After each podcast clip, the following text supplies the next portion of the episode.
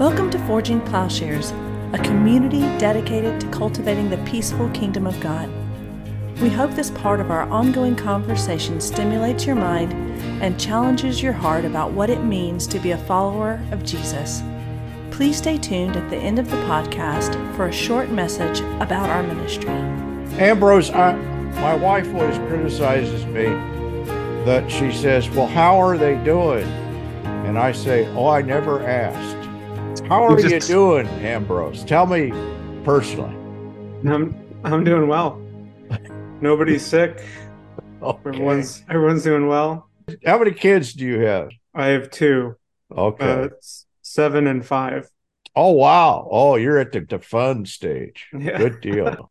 All right. Paul and I will literally talk for for hours. We'll talk for we talked the other day for what was it, Paul? Like three three and a half hours or something like that.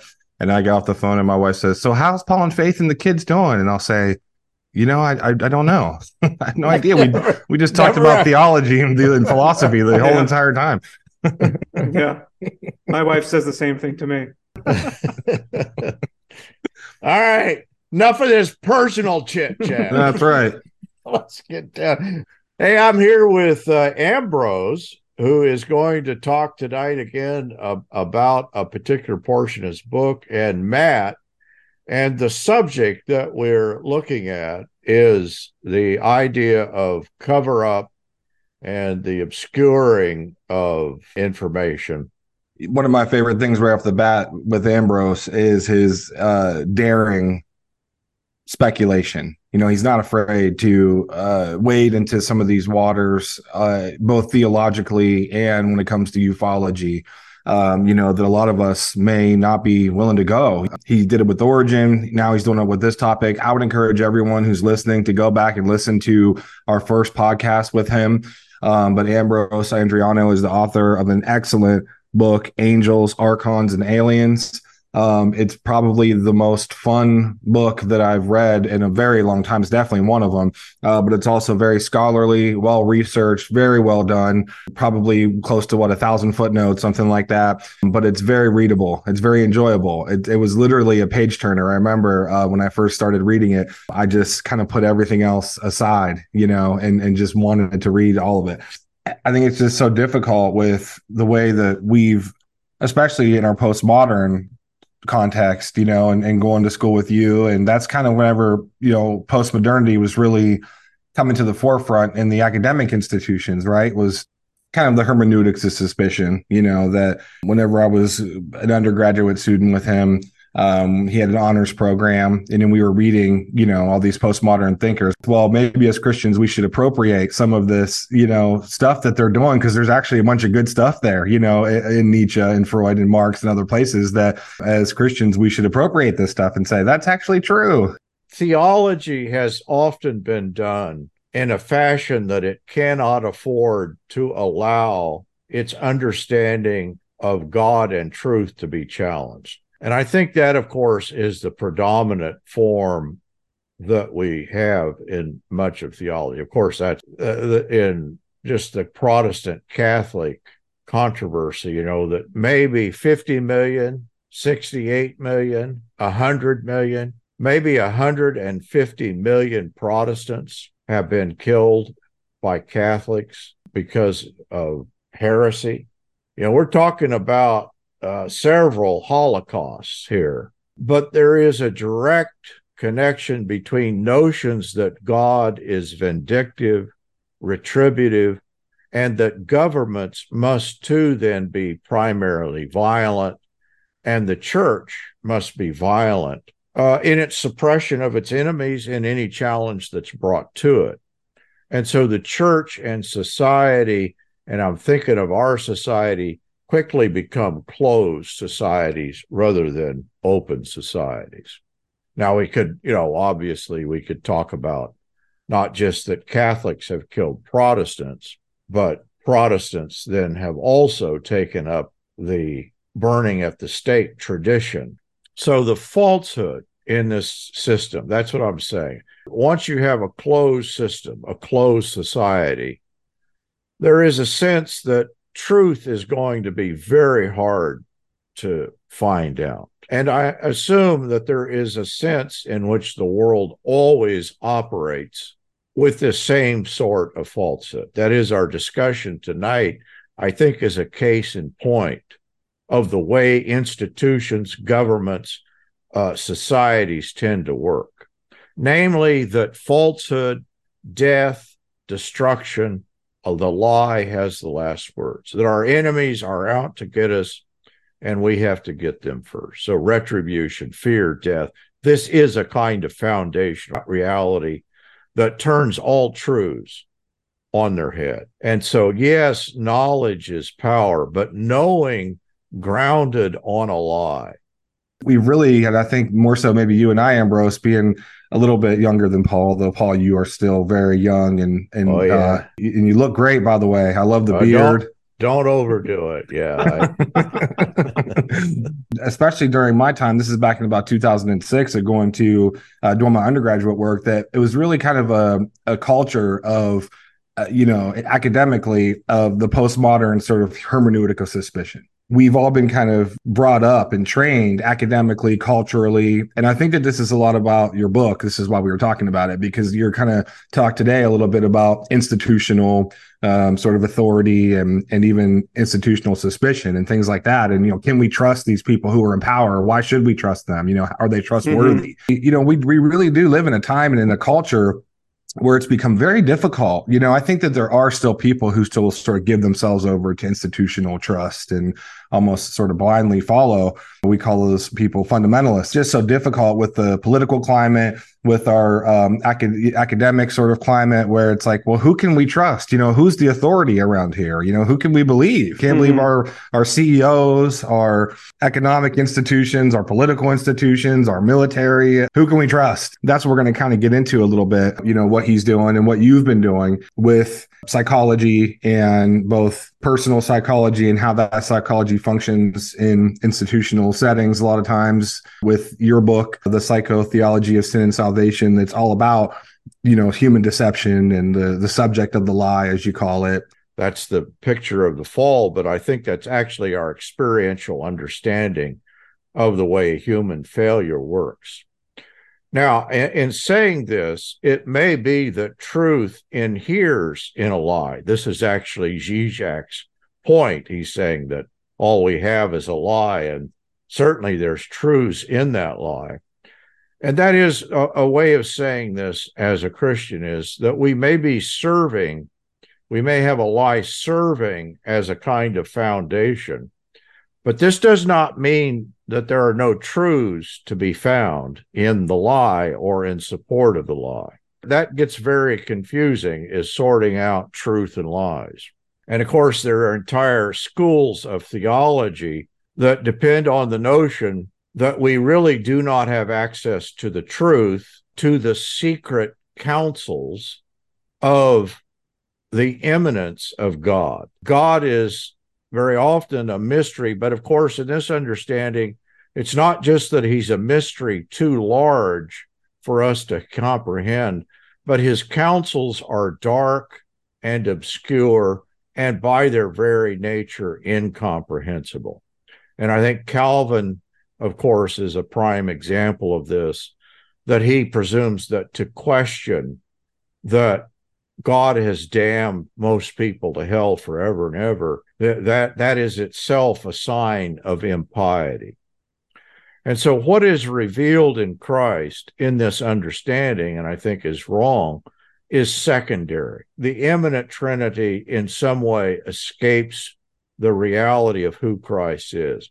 And so, what I'm describing, I think, as Christians, we can get just the basic understanding that truth is not a secret, it's an open revelation. And so we almost have two opposed views of God the open God revealed completely in Christ, and the closed God contains the true counsels of God. And the closed God cannot be allowed too much criticism, as actually, when we start talking about it, oh, this God actually appears kind of vindictive and evil. But of course, that's that's blasphemous to talk that way. This then gives rise to a theology which I think is threatened. And we understand here is the way, the truth, and the life. He's open to the crucifixion. He's open to all the challenges that the world has to offer. Secret truths, then, will need to be more aggressive in a sense and then to sort of extrapolate that into what often happens in corporate you know or communal settings. Some of the work that i've appreciated the most that you've done and the things that have helped me most just personally even as a christian is to be able to ask you know those questions about even things like biblical interpretation the history of dogma and the way that that's unfolded to not be unquestioning. This is a really difficult time to be able to know. It's like well can I trust the the quote unquote church fathers? Can I trust the councils? Can I trust the church? Can I trust the government, the politicians, et cetera, et cetera? You know, so you've done a lot of work with that. I think that in in my understanding, this is the definition of sin. That sin is a lie, a cover up, a closed society, an obscuring of truth and where sin is a lie, the truth concerning this lie must be suppressed and violently suppressed. That is, the two things go together in scripture, and I think we know they go together in reality. That is, it's a short step between a lie, a cover up, and a violent suppression of that. Jefferson's vision of the United States is that we would be an informed citizenry. And that's the only way this thing holds together.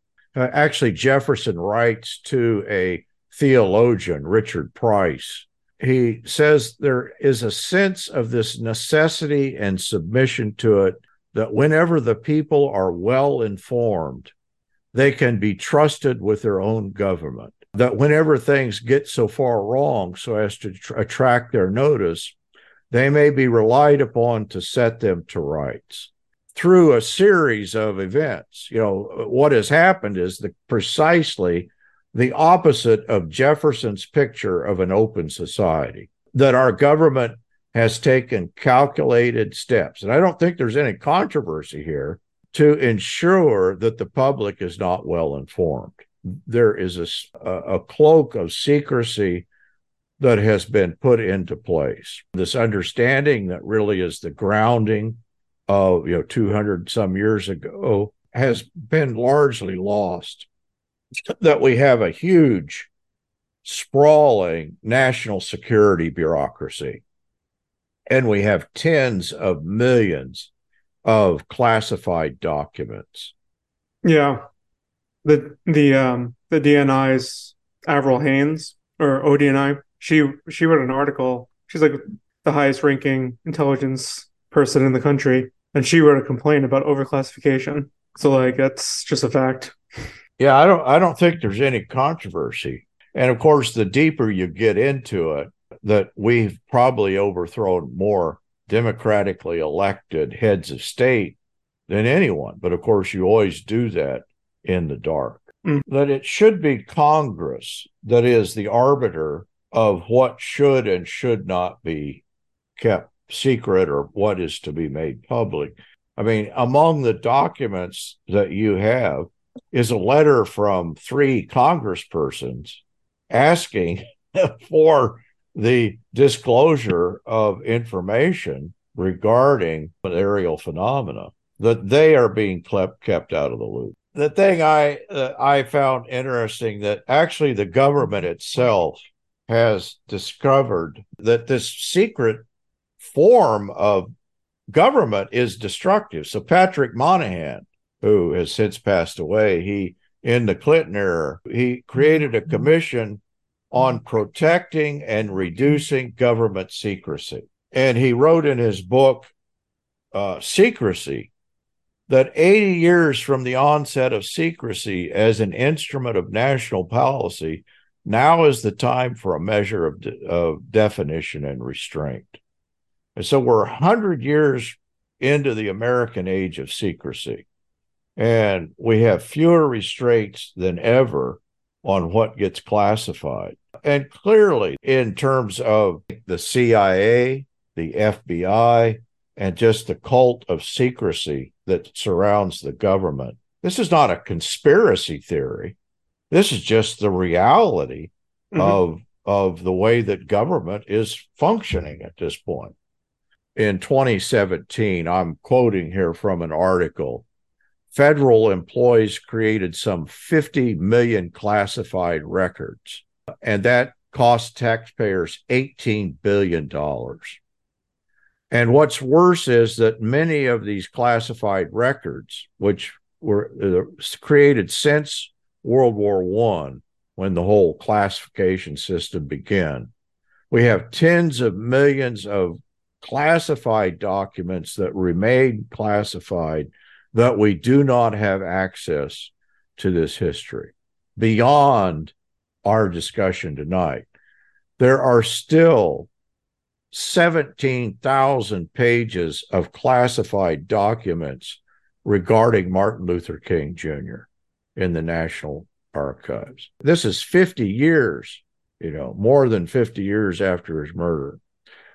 There are some 130,000 pages of classified documents concerning Frank Wilkinson, who wanted to abolish the House Un American Activities Committee. Uh, the Department of Defense's counterintelligence field activity, I don't know, CIFA, I guess. Its programs were major sources of, you know, it was under George W. Bush. And there are over 60,000 pages of records targeting domestic dissidents, that is, our own citizens. There is the Operation Vulgar Betrayal. It's a counterterrorism investigation of Arab and Muslim Americans, again, American citizens dating from the 1990s. The FBI then uh, has 1,290,000 pages of records uh, that are classified. And so I think the same thing is true in our conversation about the cover up or secrecy identified with aerial phenomena. We don't know what to make of this. Uh, we we may not know in our lifetimes what the truth is, but we know. I mean, I, there is no controversy. This has come out. There's a cover up of some kind, and so the sad thing is that we have the example of how cover I mean we know this is destructive in the church. We know that the cover up the of the Catholic Church and of Protestant churches, the cover up has been nothing but pure evil of bishops, priests, popular preachers, you know, even the, the mega church scandals. And it, it seems to me that institutions gravitate to this kind of secrecy. You know, the more power possessed they become, the more secret oriented, closed they become. And maybe that's just the law. I just happen to think that's the law of institutions. I think this is a part of the original. I, in other words, I think this is the, the evil that is intrinsic to human failure. And there is a truth that sets us free. But we what we have to often have in the world is blind confusion, mistrust, and obscuring of reality and a cover up of just the, the basic facts. And so as Christians, I think that we we we should not be afraid of the truth, uh, even when it, it, it may challenge us. And I think that's the beauty of the truth that frees us up in Christ. Uh, and I have the quote right here, Paul, that speaks to exactly what you were what you were saying. It's but Ambrose says the former the formal strategy of classifying by default every unknown, leading to the worldwide classifying under the American NSC leadership, is among the most fundamental facts regarding why we are where we are today. In other words, what Ambrose is saying is exactly what you were saying, and that is is that we even if it's just an unknown, we classify it. And sometimes we classify it to the very tops of the classification ladder or whatever that may be. Part of what ambrose is going to talk about today sort of this institutional um, you know what we were doing with the oppenheimer podcast that we just did. You know i think that where we came out on that is that, and Christopher Nolan really brings this out, is that because Oppenheimer was a dissident, uh, quite specifically, right? Christopher Nolan really sort of zeroes in on this that Oppenheimer at first had these left leaning politics where he was going to communist, you know, gatherings and conversations. And he himself didn't, he wasn't a communist, or at least he said he wasn't, but he was very interested in the ideology. He wanted to learn more about it. He said, you know, he wanted, he was very cultured. Uh, he wanted to understand, you know, what was going on with this political movement. But it was sort of a red flag against him later on in his life, right? And the reason why I bring that up is because once the people in power, the authorities decided that this was the course that we have charted. Yeah, I think with Oppenheimer, after he, he of course, what, bought into the whole secrecy surrounding the atomic bomb.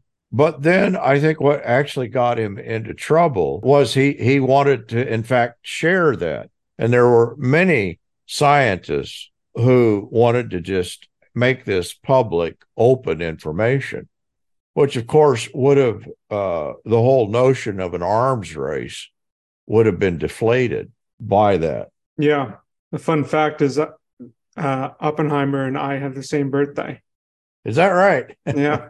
Both born April 22nd. We had a lot of conversation surrounding him. He was kind of fascinating in in several senses, but I guess in the end, to be the father of the atomic bomb, that clearly did not rest well upon his conscience. But in a sense, I wished it did not rest as well as it did. Here's a guy who has brilliant insight into, you know, physical reality. He had this great knowledge, this truth that he discovered about physics, but he this was combined with a foundation that is a kind of you know incapacity to think imaginatively beyond the political social structures of which he is a part. So with this great knowledge comes power for great destruction. That is he's kind of mixed this together. Um, i didn't bring oppenheimer up to take us off topic. What i was trying to get to is david grusch. So my point is is this Robert Oppenheimer, it seemed to the government, at least at one point, was open to being a dissident, right? And the American government had made a decision. It seems like you've already brought up Dr. Martin Luther King and others. So you had all these different forces that were absolutely, certainly uh, committed to working against dissidents. And so there was the whole McCarthyism. There was the whole idea that if you had any sort of communist suspicions whatsoever, you were held uh, you yourself were, were held in suspicion, right? And so, in other words, what is happening here is that you have these institutional authorities and this power that decide this is the way that we're going to do it. And they're quite fundamentalist about it, right? In the same way that the religious authorities will be. This is how fundamentalism always works. And that is, is that if you're not completely on board with us, if you're not headed, uh, you know, no questions asked in the same direction as we are, then you, we're going to hold you under suspicion right? You're not really one of us. That's always the fundamentalist sort of suspicion here, right?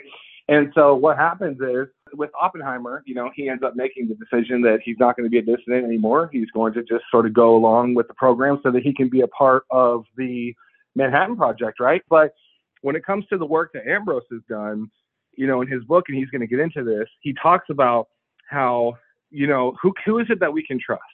Paul, you touched on it earlier that whenever there's these church scandals, you know, do we trust the dozens and dozens of, you know, kids that are coming forward to say that they were abused, you know, by a priest, if not hundreds or if not thousands?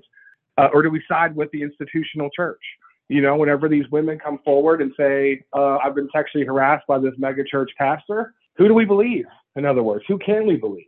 And so Ambrose makes this uh, really great case in his book that when it comes to this particular topic, with UFOs and UAPs, he's raising the question can these institutions be trusted? And maybe it's just like in the case of the church scandal that we have to actually listen to the individuals because they're the ones that don't have anything to lose, right? Whereas uh, the government is the one that has everything to lose in this case, right? Which is their power. Recently, the whistleblower David Grusch came forward, and there was these congressional hearings that were held And so, Ambrose, I just wanted to see if you'd bring us up to speed on who is David Grusch, why was there a congressional hearing on UFOs? Well, the congressional hearing that happened on July 26th, I think, was a pretty historic moment. A few notes on the veteran David Grusch. Uh, this is not just some guy. he was on the White House bigot list for hand delivering briefings to the President of the United States. He was the National Geospatial Intelligence Agency's senior technical advisor for UAP ana- analysis he was part of the NRO, and he was a representative aiding the UAP task force under its former director, the uh, Office of Naval Intelligence Senior, Anal- Senior Intelligence Analysis, Jay Stratton, to investigate claims of a UFO cover up.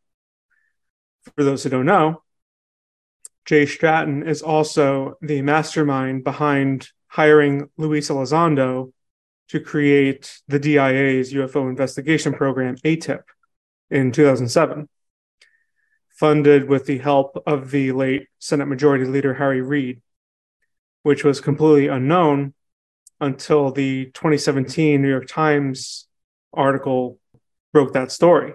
Uh, Stratton is also the one who created the Navy's rebranding of UFO to UAP to remove stigma. So the reason why we're all talking about UAPs instead of UFOs is because of this guy, Jay Stratton. And he's the one who hired uh, David Grusch. So David Grusch spent four years investigating an officially sanctioned in an officially sanctioned capacity, cleared for over 2,000 special access programs, talking to 40 insiders with firsthand knowledge of the saucers and the aliens. He was provided documentation, technical reports, photographs, and ultimately concluded that there was indeed a UFO program being withheld from the UAP task force to thwart uh, congressional oversight. And he found that there was actually a misappropriation of funds. Th- these uh, private contractors would be uh, uh asking for a certain amount of money. Congress would approve it, and then they would kind of funnel part of that money off into black projects and not tell Congress what they were doing. So that was a huge no no. Grusch filed a formal whistleblower complaint on May 25th of last year. And he spent 11 hours briefing the right channels about his findings. And the uh, intelligence community inspector general, Thomas Monheim, deemed Grusch's claims to be both credible and urgent, as he should. Listeners need to know that David Grusch would not have made it all the way to a congressional hearing, and with Senate Majority Leader Chuck Schumer introducing a UFO declassification bill, if what he said was actually unsupported by his classified evidence. He's not uh, just out here offering a bunch of wild speculation with no evidence, as is often erroneously reported. He has the receipts. He was told exactly where the saucers are hidden.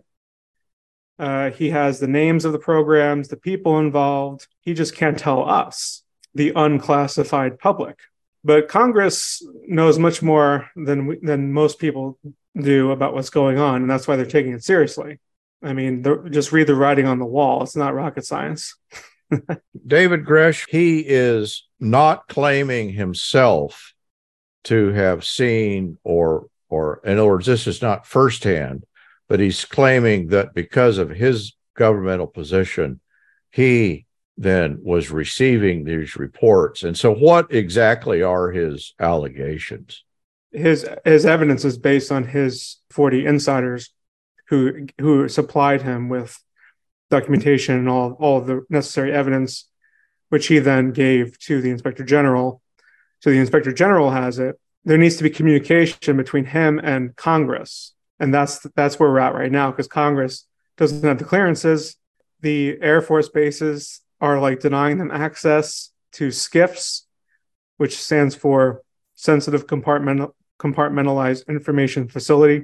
So Congress is like getting mad. They're not getting access to what they need to. But as far as the allegations are concerned, uh, David Grusch told South Carolina representative, this is during the hearing, told South Carolina Representative Nancy Mace, mind you, under oath, with the threat of prison if guilty of perjury, that non human bodies came with the recovery of crash saucers.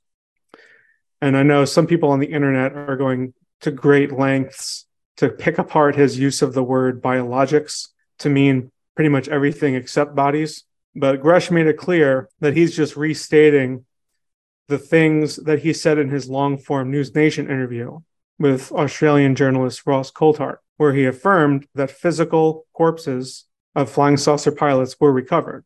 Again, this is based on his official multi year investigation of many insiders with firsthand involvement in UFO programs.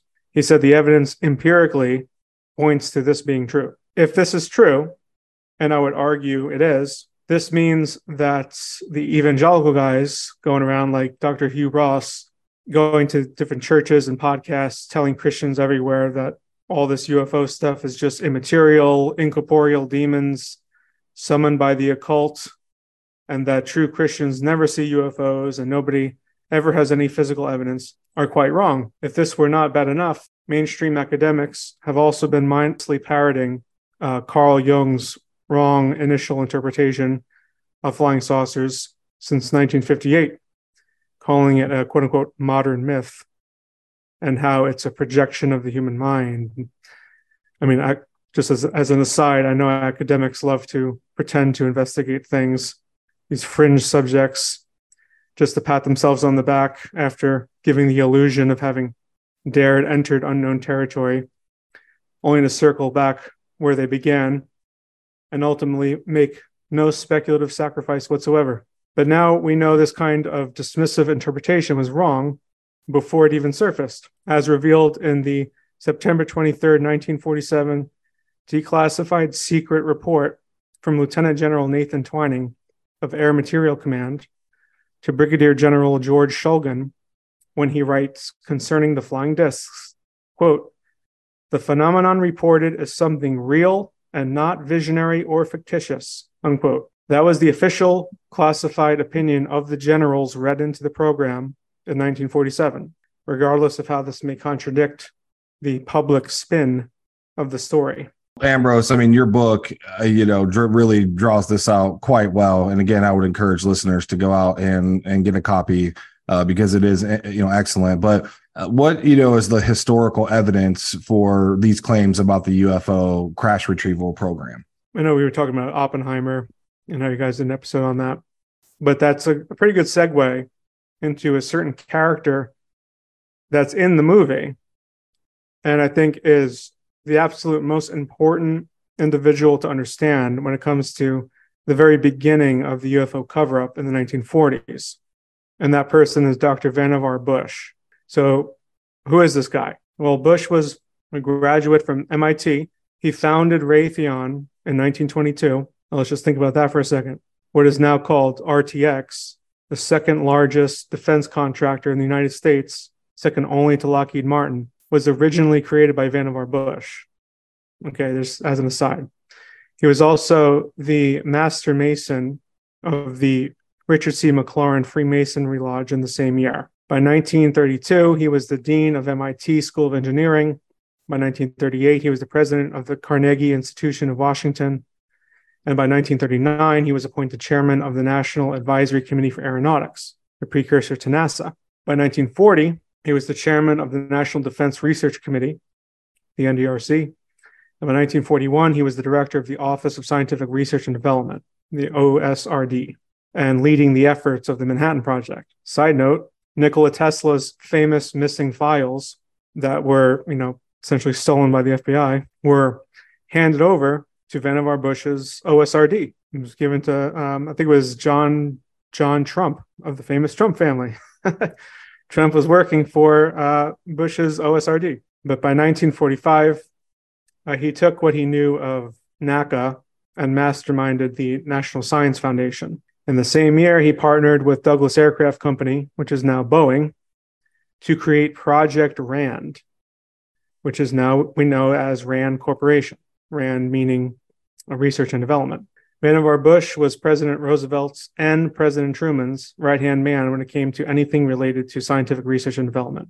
Also important is the fact that uh, Bush's team from MIT included Dr. Harold Edgerton, Dr. Kenneth Germeshausen, and Dr. Herbert Grier.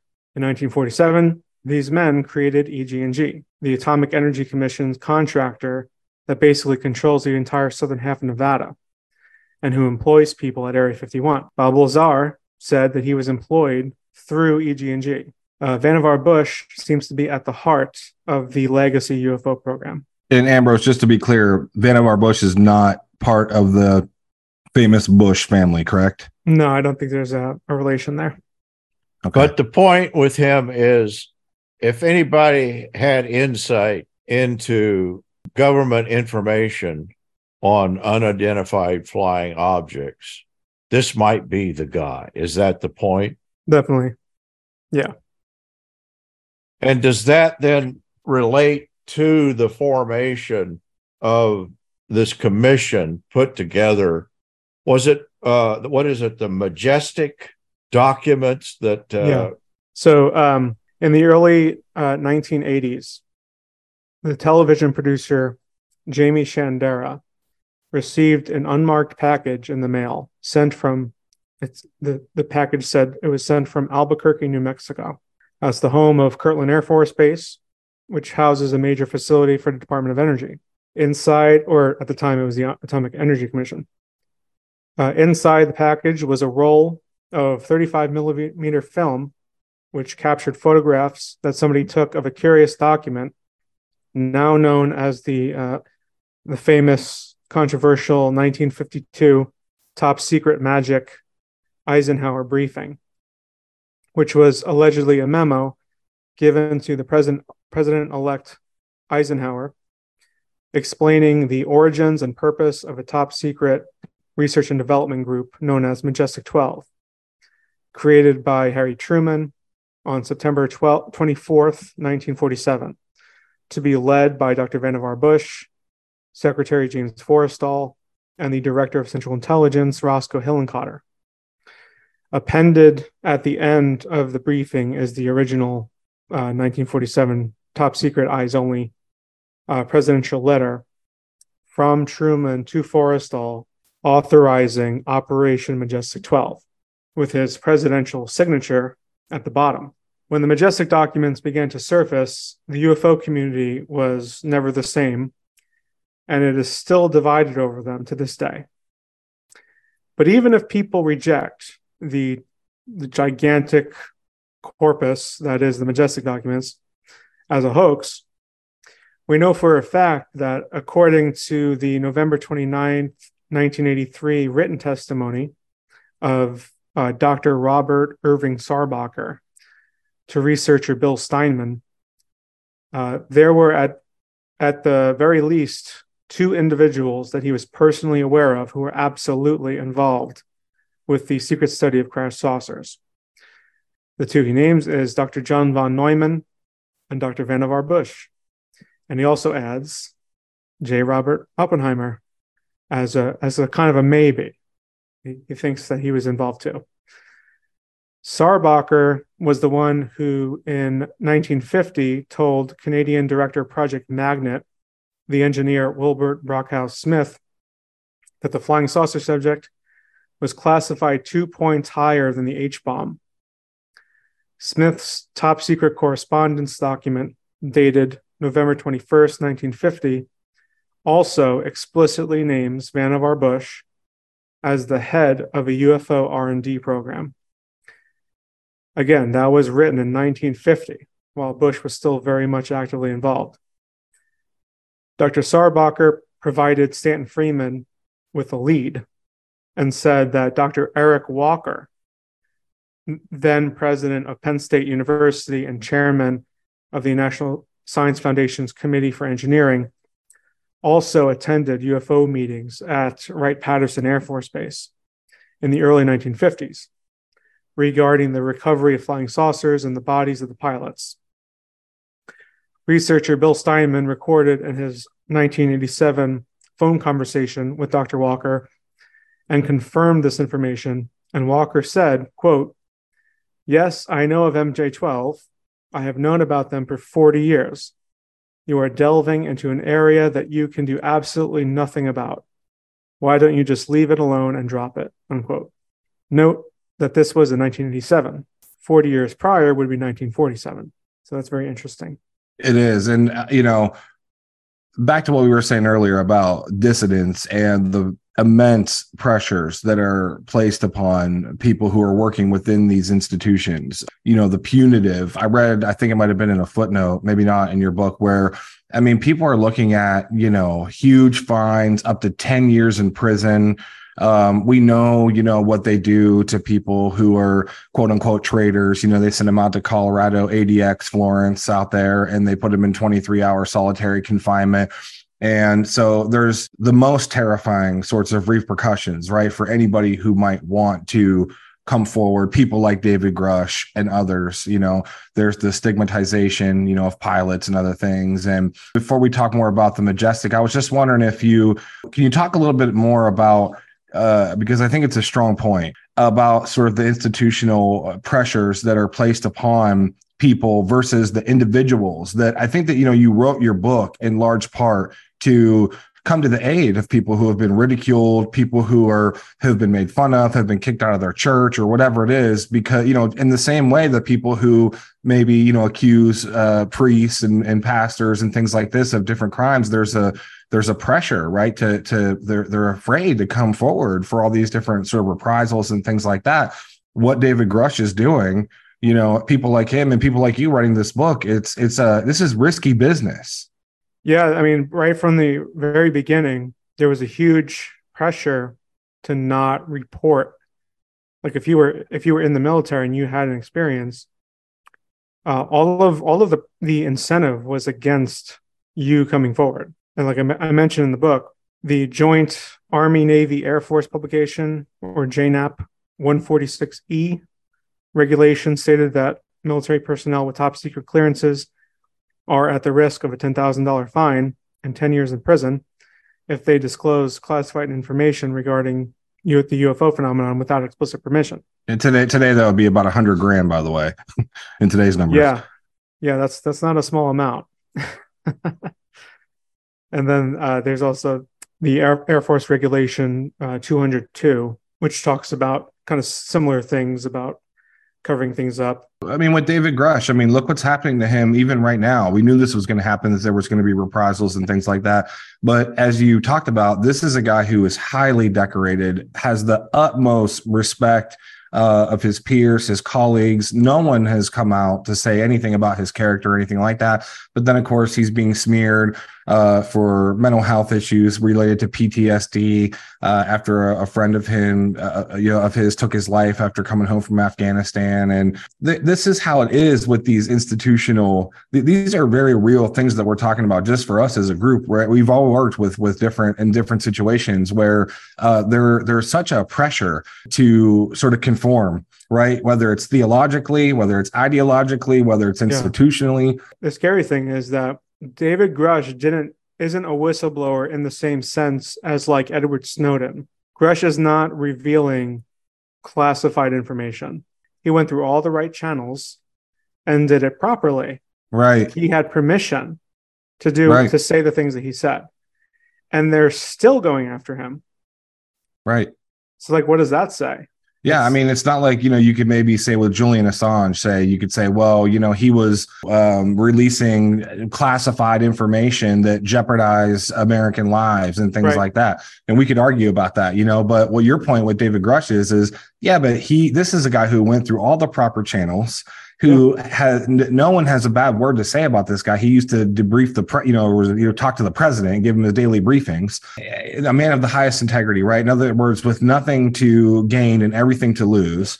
Um, who said during the you know during the the hearings that um, he had already been sort of I don't know if he used the word threatened, but that's certainly what he was intimating that he was mm-hmm. uh, knew that there was reprisals and things that that could come from this. And my point in all this is to say that it's so crazy to me, especially after our conversation about Oppenheimer. You know, in other words, like that there really does seem to be this powerful force of at, at work here of deception, secrecy, violence, retribution if you don't toe the line uh, with the sort of you know fundamentalism that the that the group, whatever the group may be, you know, is saying that this is the line that you have to walk. If you come out, if you go outside of it, you're not one of us anymore. And by the way, we might throw you into solitary confinement for the next 10 to 25 years, even though you're a person of impeccable credentials you know and, and even though you're trying to protect American democracy. This is what, you know, Lieutenant Ryan Graves and people like that are saying that, hey, we're just trying to look out for aviators. You know, there's things in the sky that we're afraid that uh, pilots are going to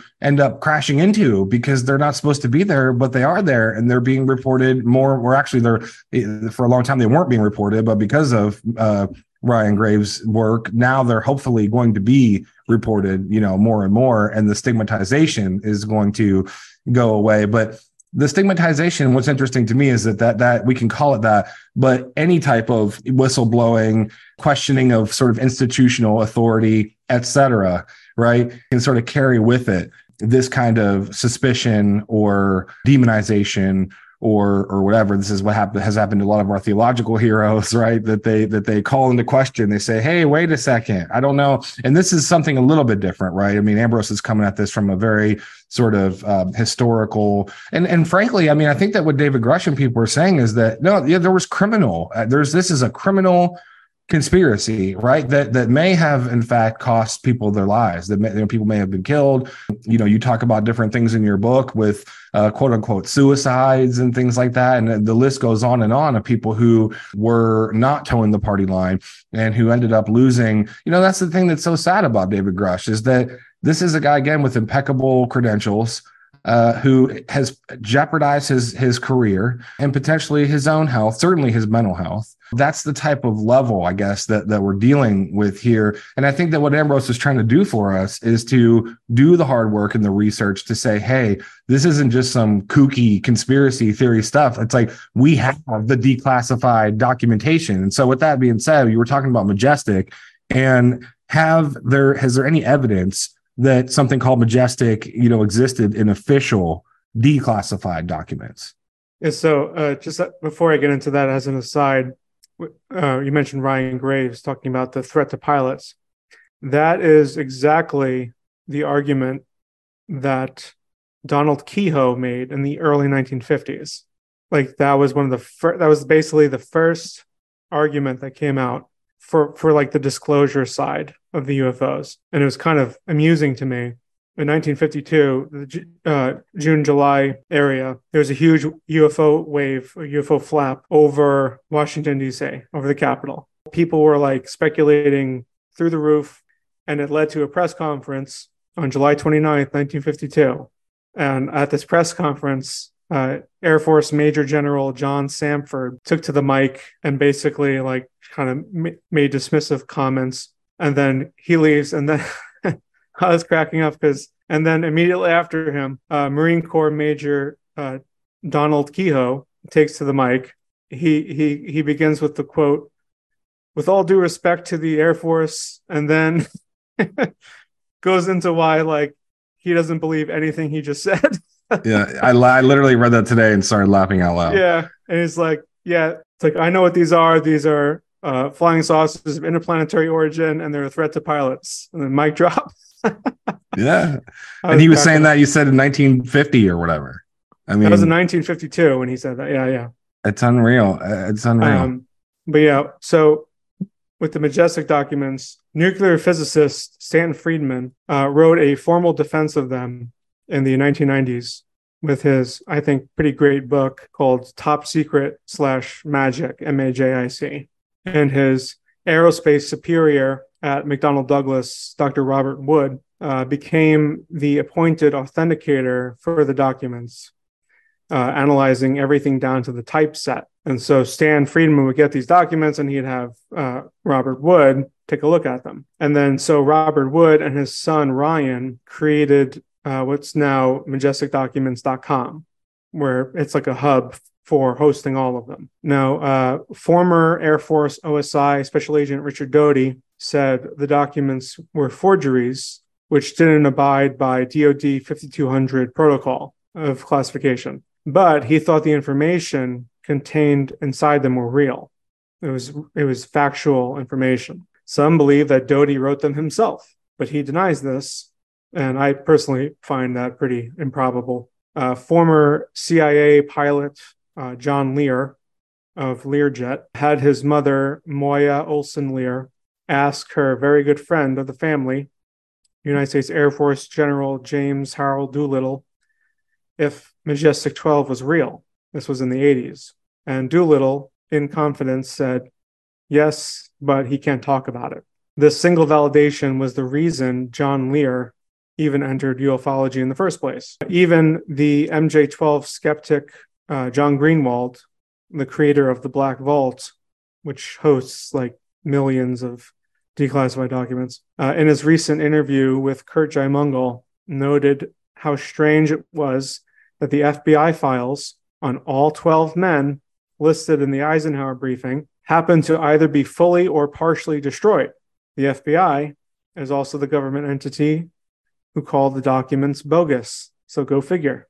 However, I must add that the FBI already testified to the reality of a crash retrieval program in two of its own documents. We have the uh, Dallas FBI telex from July 8th, 1947, which was sent to Strategic Air Command, saying that they were told by official channels when they called on the telephone that a hexagonal weather balloon had just crashed in Roswell, but that telephone conversations they discovered between the same group and Wright Field told a different story. And then, secondly, uh, three years later, we have the March 22nd 1950 FBI memo from Guy Hottel to J. Edgar Hoover saying that the Air Force's investigator reported the retrieval of three flying saucers in New Mexico, which were 50 feet in diameter, occupied by three foot tall occupants dressed in metallic cloth, and that it was believed that high powered radar interference was bringing the saucers down. That was that's in an official FBI document from 1950. As an aside, radar weapons uh, may not be the only reason the saucers were crashing, as Air Force Colonel Ross Dedrickson, assigned to the Atomic Energy Commission, already blew the whistle in his interview with Stephen Greer on why they crash. Colonel Dedrickson said that the United States learned in 1961 that our Pacific atomic bomb testing was shutting down all radio wave transmission, polluting the Earth's magnetic field, and distorting the ionosphere, which the saucers depended upon for flight. Now, no matter what one thinks of the majestic documents, real or not, it represents, in my view, the most probable course of events, even if the entire thing is fiction. It doesn't change the fact that history would have naturally unfolded in a similar way. For instance, even an incompetent president would have created a working group for studying crash retrievals because you have to know if it's Soviet technology or not. This is a ba- basic mandatory defense strategy. You literally have to do that or you lose. Now, there is, in fact, a special studies project named Majestic. What isn't verified is what exactly the program consisted of, but something uh, did indeed exist under this name. This is verifiable from declassified documents from 1952 to 1954, as I show in my book. For instance, uh, the top secret September 25th, 1952 memo from the Joint Chiefs of Staff signed by Navy Admiral William G. Lalor, which explicitly details nine different plans for something called Majestic. And some of those plans include psychological warfare, unconventional warfare, cover, and transportation guidance. The July 14th, 1954 declassified top secret memo from Robert Cutler to Nathan Twining explicitly states National Security Council MJ12 Special Studies Project. Unquote. It is worth mentioning that in 1989, the Area 51 whistleblower Bob Lazar came forward revealing a W 2, which showed that he had worked for the rather secretive Department of Naval Intelligence under a Department of Energy contract number traced to Kirtland Air Force Base. And the MAJ abbreviation is listed as the point of contact. MAJ, I wonder what that means. Lazar's W 2 was definitively proven legitimate by NASA contractor Bob Exler and states that the employer identification number was assigned by a classified intelligence agency. but the operator, of course, couldn't tell him the agency. This makes me wonder if the Department of Naval Intelligence is a classified agency working with the, the, the Department of Energy, because you're not going to find that with a Google search. What you'll find is the Office of Naval Intelligence, the ONI. Paul, I'm, I'm interested, um, and I don't want to, you know, catch you off guard here, but I'm just wondering how, whenever I came across Ambrose's book, you know, I had already sort of decided, you know, that, hey, I I know our size. Well, actually, I don't know. Nobody can really understand how our sort of small our planet is in the big scheme of the universe uh, because it's that ridiculously large. But I knew enough to know that boy, there's a real good chance that we aren't alone uh, in the universe. And uh, then also had sort of the experience that I talked about in our first podcast where I saw something. If people want to listen to that, they can go back to the first podcast with Ambrose and listen to it. But I guess whenever I came across Ambrose's book, Paul, I thought you know, I knew it. You know, look, you know, here's here's sort of like all the proof, you know, of what I thought was, you know, the truth. But I know that you were kind of coming at this from a little bit of a different um, place, and so I'm wondering what your kind of visceral reaction was, you know, or has been as you've been doing this research, reading the book, seeing kind of like the uh, I, I, just like the way that Ambrose put together the case. It's like, well, here's all these different stories from all these different people, from all these different, uh, t- you know, texts and from time, you know, from 1500 years ago, from different uh, places all around the world. And I, that's actually probably my favorite part of the book, just because I really love to see, like, wow, look, they're talking about these really similar things in Africa. And even Josephus, you know, mentions it. And, and even Josephus says, well, I know this sounds like it's not real or whatever. There's a battle in the skies, but it really did happen you know, Josephus, who's like this really respected uh, historian that Christians appeal appeal to all the time, says there was a battle in the skies, and it's not something that I'm you know making up. This actually happened. Um, also, people like Cyril of Alexandria and others have talked about this stuff. So Ambrose lays all that out in his book, and then just talks about all the different, well, not all the different, but many different accounts that are similar. Then after that, sort of lays out all this different declassified documentation, uh, some of which he's going over now, but there's much, much more there, you know, that we just couldn't cover all of it. You know I mean? It's just a mountain of evidence. So I'm just wondering, like, what was your feeling or your thoughts whenever you started to dive into this a little bit more? Because I know at first it's probably like, you know what are we doing here? This is a theology podcast you know and um, but you've always been open you know and you've always been uh, daring in your speculation. It's been the very thing that has sort of quote unquote gotten you in trouble right? That whenever you were going head to head with the powers that be at your institution um, and you ended up ha- losing a lot you know your your um your work you know your job. And thank god you know it ended up uh, to where you're doing forging plowshares now and we're doing all kinds of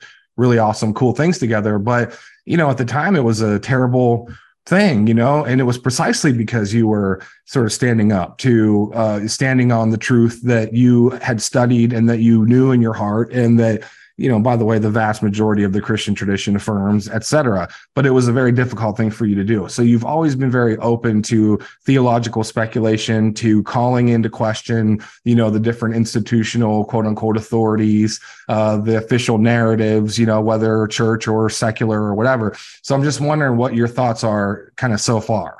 Kind of, I captured it in the introduction, and that is that I think as a Christian, the way in which we understand the truth of Christ, uh, that, that this should give us a boldness and a willingness to consider things that may, in fact, we, we don't know quite what to do with, whether, whether it appears challenging or not.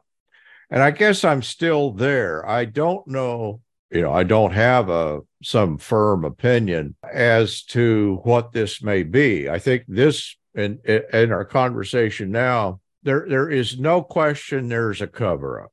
Our government is telling us there is this cover up. You know, it's not like I would be blown out of the water either way. At at this point in time, I've not landed anywhere. I think that it is interesting the phenomena of a cover up. There clearly is something behind the cover up. I can't say that I've arrived at, and I'd guess that no one can, as to what this might be. Now, and so when when we acknowledge, okay, there's something there, then we can get into, okay, what's the there that's there? And I don't know. It's not that I'm unwilling to consider it.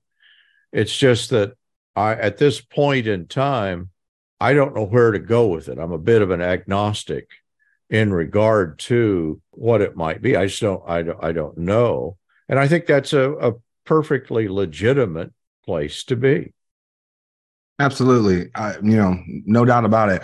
Uh, just the fact that you're willing to have this conversation, you know, says says a lot. But I know for me as a reader, and again, I would encourage anybody listening to go out and get a copy of Angels, Archons, and Aliens. I, I just can't help it. I would think that any reader, Christian or otherwise, or whatever, when you're confronted with uh, the amount of evidence, it's kind of shocking. It's kind of stunning, right? Because I would just think anybody that would just be reading through that would think, like, my gosh, man, look at this. This is like, unless this is all one forgery after another and one fraud after another with these documents and stuff like that, then man, there's something, there's something definitely here. And what we haven't gotten into, um, and what I'm we're hoping to get into with Ambrose in the future uh, are more of the theological implications. I think that what Ambrose is doing now is laying out and saying, look, this is the history that we have. This is this is he's done the thorough research to say, and by the way, this is just the 1940s, guys. You know what I mean? So it's like we can go through and say, okay, what happened in the 50s and the 60s, and we he can do all that, you know.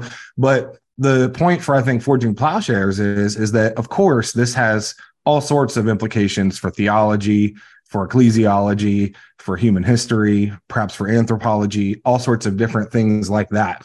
So I, I me personally, I'm super interested in in finding out more about the history because I think that just like Origen would say or whoever else, it's like, well, you got to know the historical first, right? So that you can kind of peel back the layers of the onion, you know, and kind of dig deeper as to what's going on behind. But you gotta you gotta know the history, right? So I think that this research and this work that that Ambrose is doing, I just I just find it super interesting, and I'm I'm excited. I'm looking forward to talking more in the future about well, what might this mean uh, even if we're just speculating. You know, this is what Origen of Alexandria did. He said, well, what if there are many worlds? Or what if the apokatastasis is is the way that it is? Or you know perhaps is like Origen's favorite word you know? So it's like so we could come at this conversation with that. It's like well perhaps there are extraterrestrial intelligences. What might that mean for theology and history and all these different things? So i think that it's a really cool conversation that's not just a woo woo type way out there type thing Ambrose is showing us that there's there's meat on the bone, you know, on this one. So that's what I find really uh really kind one, of exciting. One of the things that I'd like to ask Ambrose, and that is that, you know, that whatever this is has more or less been benign. That is, I'm afraid that what we might do is, as and I said this again as I introduced it, I'm afraid that we might project a kind of hostility and, you know, kind of violence onto whatever this is. And that doesn't, in fact, seem to be the case. Is that true, Ambrose? I fully agree with your your intuition. I think that is exactly what happens all the time is that people do project their own fear of the unknown onto the unknown and they demonize it. But in this case, I think I kind of go against calling it a phenomenon as if it's one thing. I think it's a multitude of phenomena that are interacting with this planet. Much of it is benign, um, and some of it isn't.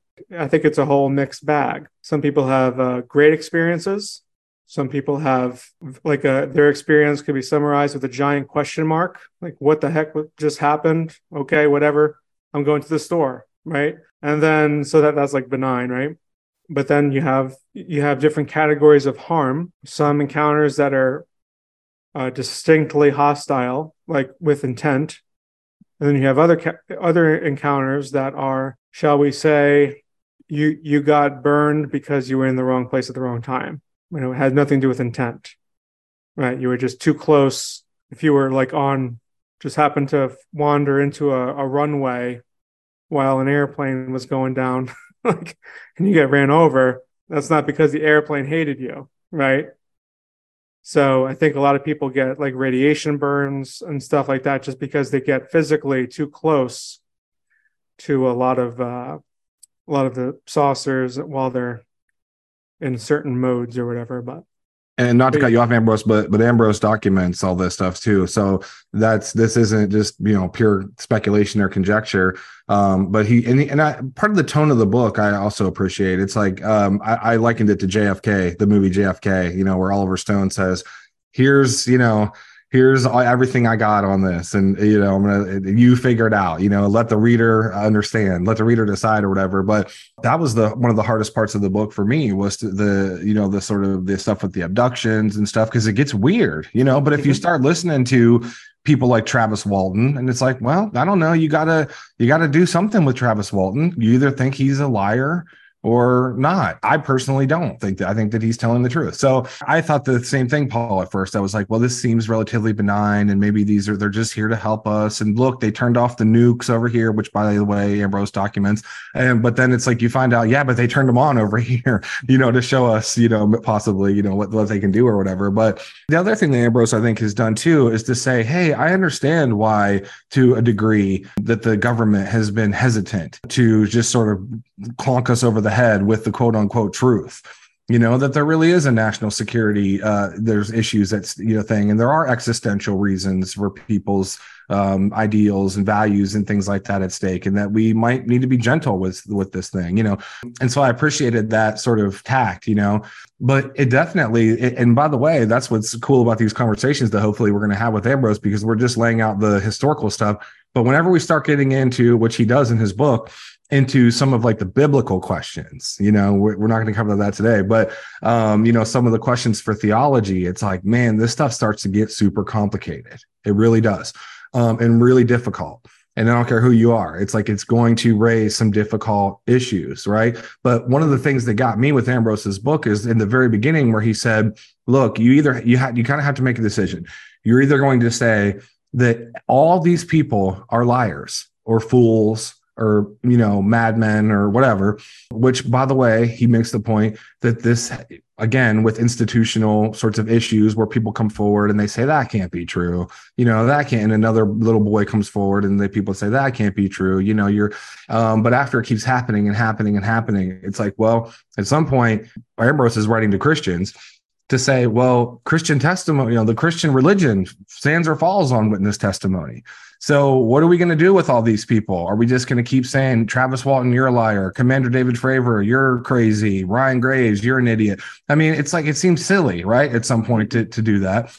And not, and, and by the way, uncharitable uh, right? It's, that doesn't mean that like every single issue that comes up, it's like, oh, we got to, you know, just believe it or whatever. But it does I, I, think whenever you're faced with all this evidence i couldn't help at least for me as a reader to think boy this would mean that all the people who were abducted all the people who have seen stuff all these classification you know these documents that were classified the majestic or whatever that all of it is this massive sort of connected lie where all these people who are completely disconnected are in on the same deception and to me i was like that just seems kind of silly that can't be what's going on here. Mm-hmm. I, I do think that these sort of institutional pressures. I mean, I know. Just think of it like this: if an if tonight, if an alien shows up in my house or some sort of you know entity, it's like, man, I would be scared to probably tell my wife about that. You know, um, and I love her. She loves me. She's my best friend. But I would still. I mean, honestly, Ambrose would probably be the first person I would call, you know, because I know that he would actually listen to me and um, wouldn't mm-hmm. make me feel like I was crazy or whatever else. But, um, you know, if that did happen, which apparently it has to many people, as Ambrose shows in his book, um, you know, the, the the pressure just to not say anything, just because you just like I, I don't want to say just like, but maybe if you were sexually violated in some way, especially if it was, you know, if you're young and it was a male, you know, another male that was abusing you or something like that, just like the shame of it all might just make you say, I'm not going to talk about this, you know? So the, the psychological repercussions in that sense. Um, and then you also have the issue of someone like, you know, um, David Grusch, where it's like, man, he's really putting himself out there. He's going on national television on a, in a congressional hearing he knows that he hasn't actually seen stuff with his own eye. You know, he's never touched an alien body or whatever. That, mm-hmm. but he's done such research over the course of all these different years that he said, you know what? I need to do this for like other people, for the American people, which again has the kind of correlation with what people have done in the churches when they come forward and they got to say, I someone's got to put a stop to this guy. He's hurting people. You know, people are getting hurt. And so it, there, I guess I'm not able to articulate it as well as as I would like to, but there does seem to be this um, sort of issue at play here with power and with institutional authority and with shame. Uh, the subtitle of Ambrose's book, which I like, is uh, an assessment of the theological implications and the psychological impact of the close encounters phenomena. In other words, like this stuff is really affected a lot of people in super personal ways and people have lost their lives people have committed suicide people have gotten addicted to drugs and alcohol people have lost their wives their you know everything over this thing it's as christians we should probably charitably at least be willing to intelligently think through these things together and, and not being naive about it but understanding that we know enough about institutional evil uh, and the nature of human deception and things like that that uh, and we're humble enough to say hey we this isn't a geocentric universe like we used to think that it was you know those days are over.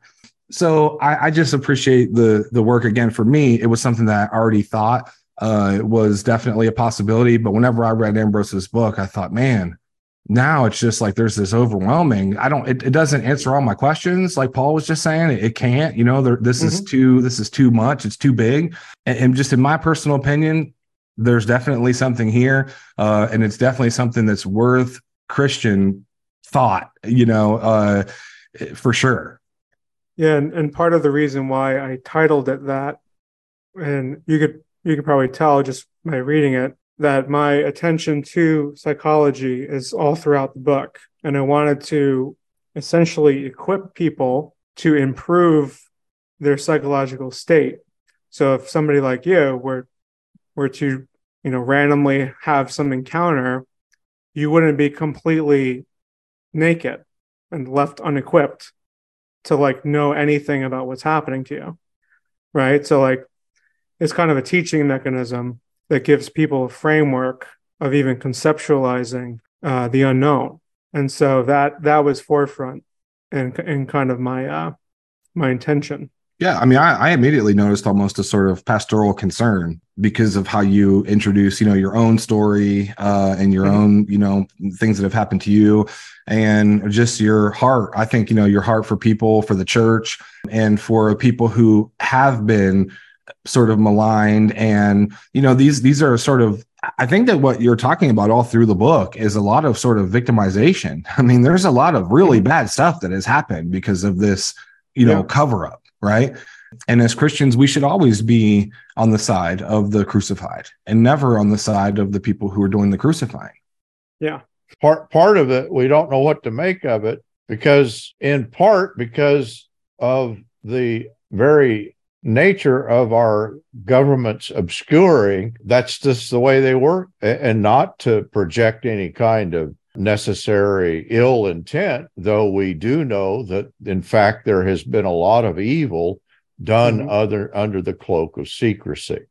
So, I, to my mind, whatever lesson you might take away from this, the notion that we can have a, a government system that functions with this high degree of secrecy, so that even something like this, we, we don't know who to trust or what to believe.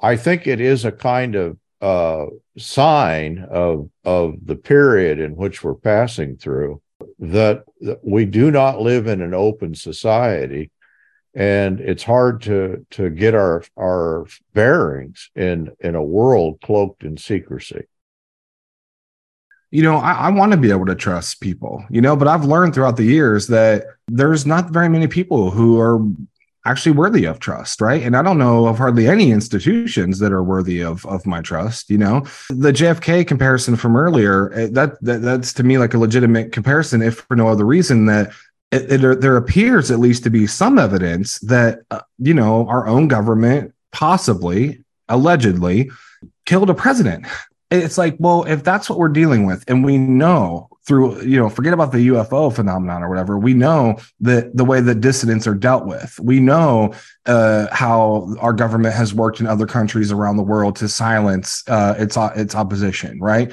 We know that the sort of all these narratives that we've been told about all sorts of different things throughout the years are were just false. So in other words like that existentially, I guess I was confronted with the fact of like when I'm reading through all these different stories, especially the personal stories of people like Travis Walton and other people like that, it's like, well, why should I? And I do think that we live in a very problematic situation, right? In, in our world history right now, in that regard. It's like, what reasons is my government giving me to trust them? Right? In a lot of ways, it's like, well, what reasons is are the church? I work as a hospice chaplain. I talk to people all the time who are quote unquote non-practicing Catholics, and a huge number of them are so precisely because they say that they feel like they can't trust the church anymore after the, all the different scandals, you know, the sex scandals, you know, in the Catholic Church, and then you have uh, the other scandals too, uh, you know, in the other parts of the church. Yeah, we're living in a time where you have Christians leaving institutions like church institutions because they're Christian. that's right? right? It's like that's right. it, like that's the reason that they're leaving. That's right. Because church is doing something that isn't Christian, and so right. I don't want to be a part of that because I am a Christian. So bye bye. Right. Right. So yeah, what, like, what, kind I mean, of irony is that? No, that's that's a great point. And what's and here's a terrible point.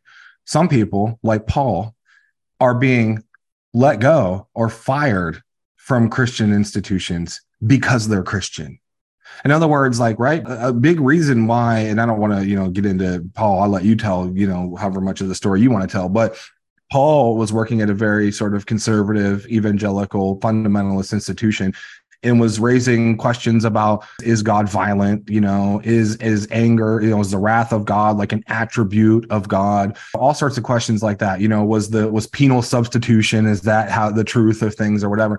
and he was actually coming to a lot of you know i was telling him he needs to become eastern orthodox because he comes out on uh, orthodox on all his sort of views you know uh, i just kind of joke around with him like that but in other words him raising the questions in a profoundly christian way mm-hmm. was the very thing that got him fired. But my my point is is that and your point is is that that's the the craziest thing about all this is that we live in a time where Christians are leaving the church because they actually want to be Christian and there's also Christian institutions who are getting rid of the people who want to be profoundly Christian.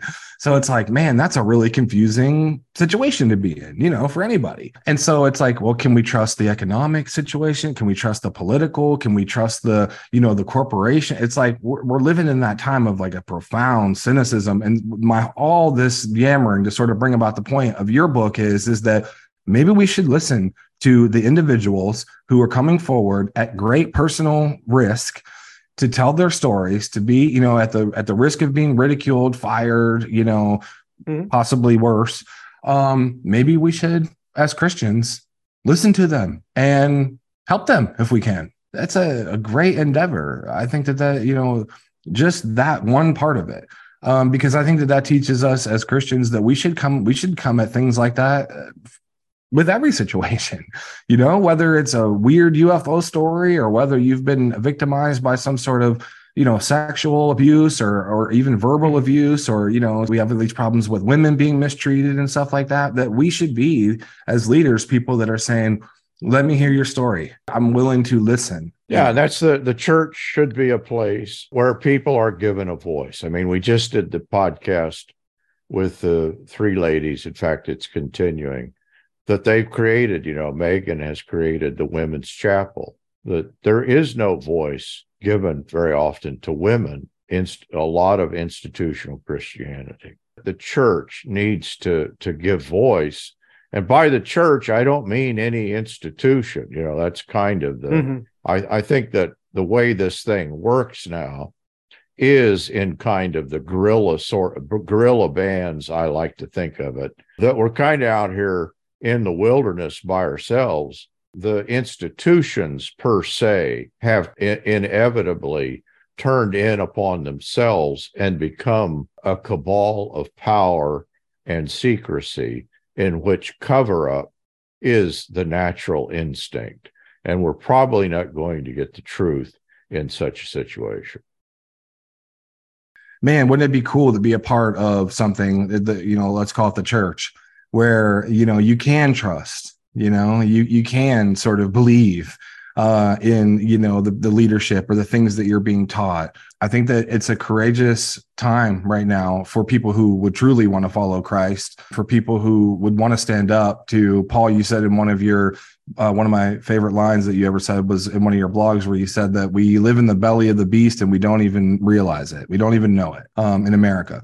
That's a pretty strong thing to say, you know, but man, how cool would it be if we had a place like this, you know, where people could come and uh, listen to one another and love one another. You know, sounds like that's you know the, what what Christianity is supposed to be, but it's become in, in many ways this this this thing that's not that. You know, Ambrose, um, give us your in a kind of uh, sum up and conclusion.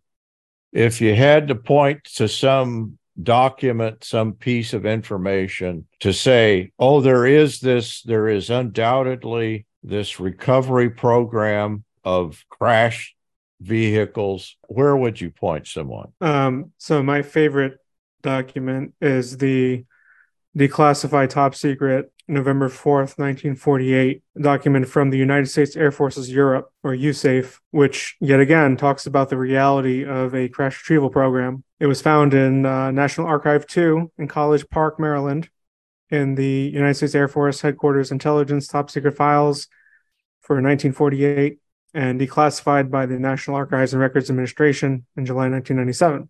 And I wanted to read it because it, it's, it's a short document, but it, the information is so explosive. So it says, quote, for some time, we have been concerned with concerned by the recurring reports on flying saucers. They periodically continue to crop up. During the last week, one was observed hovering over Neubiberg Air Base for about 30 minutes. They have been reported by so many sources and from such a variety of places that we are convinced that they cannot be disregarded and must be explained on some basis which is perhaps slightly beyond the scope of our present intelligence thinking. When officers of this directorate recently visited the Swedish Air Intelligence Service, this question was put to the Swedes.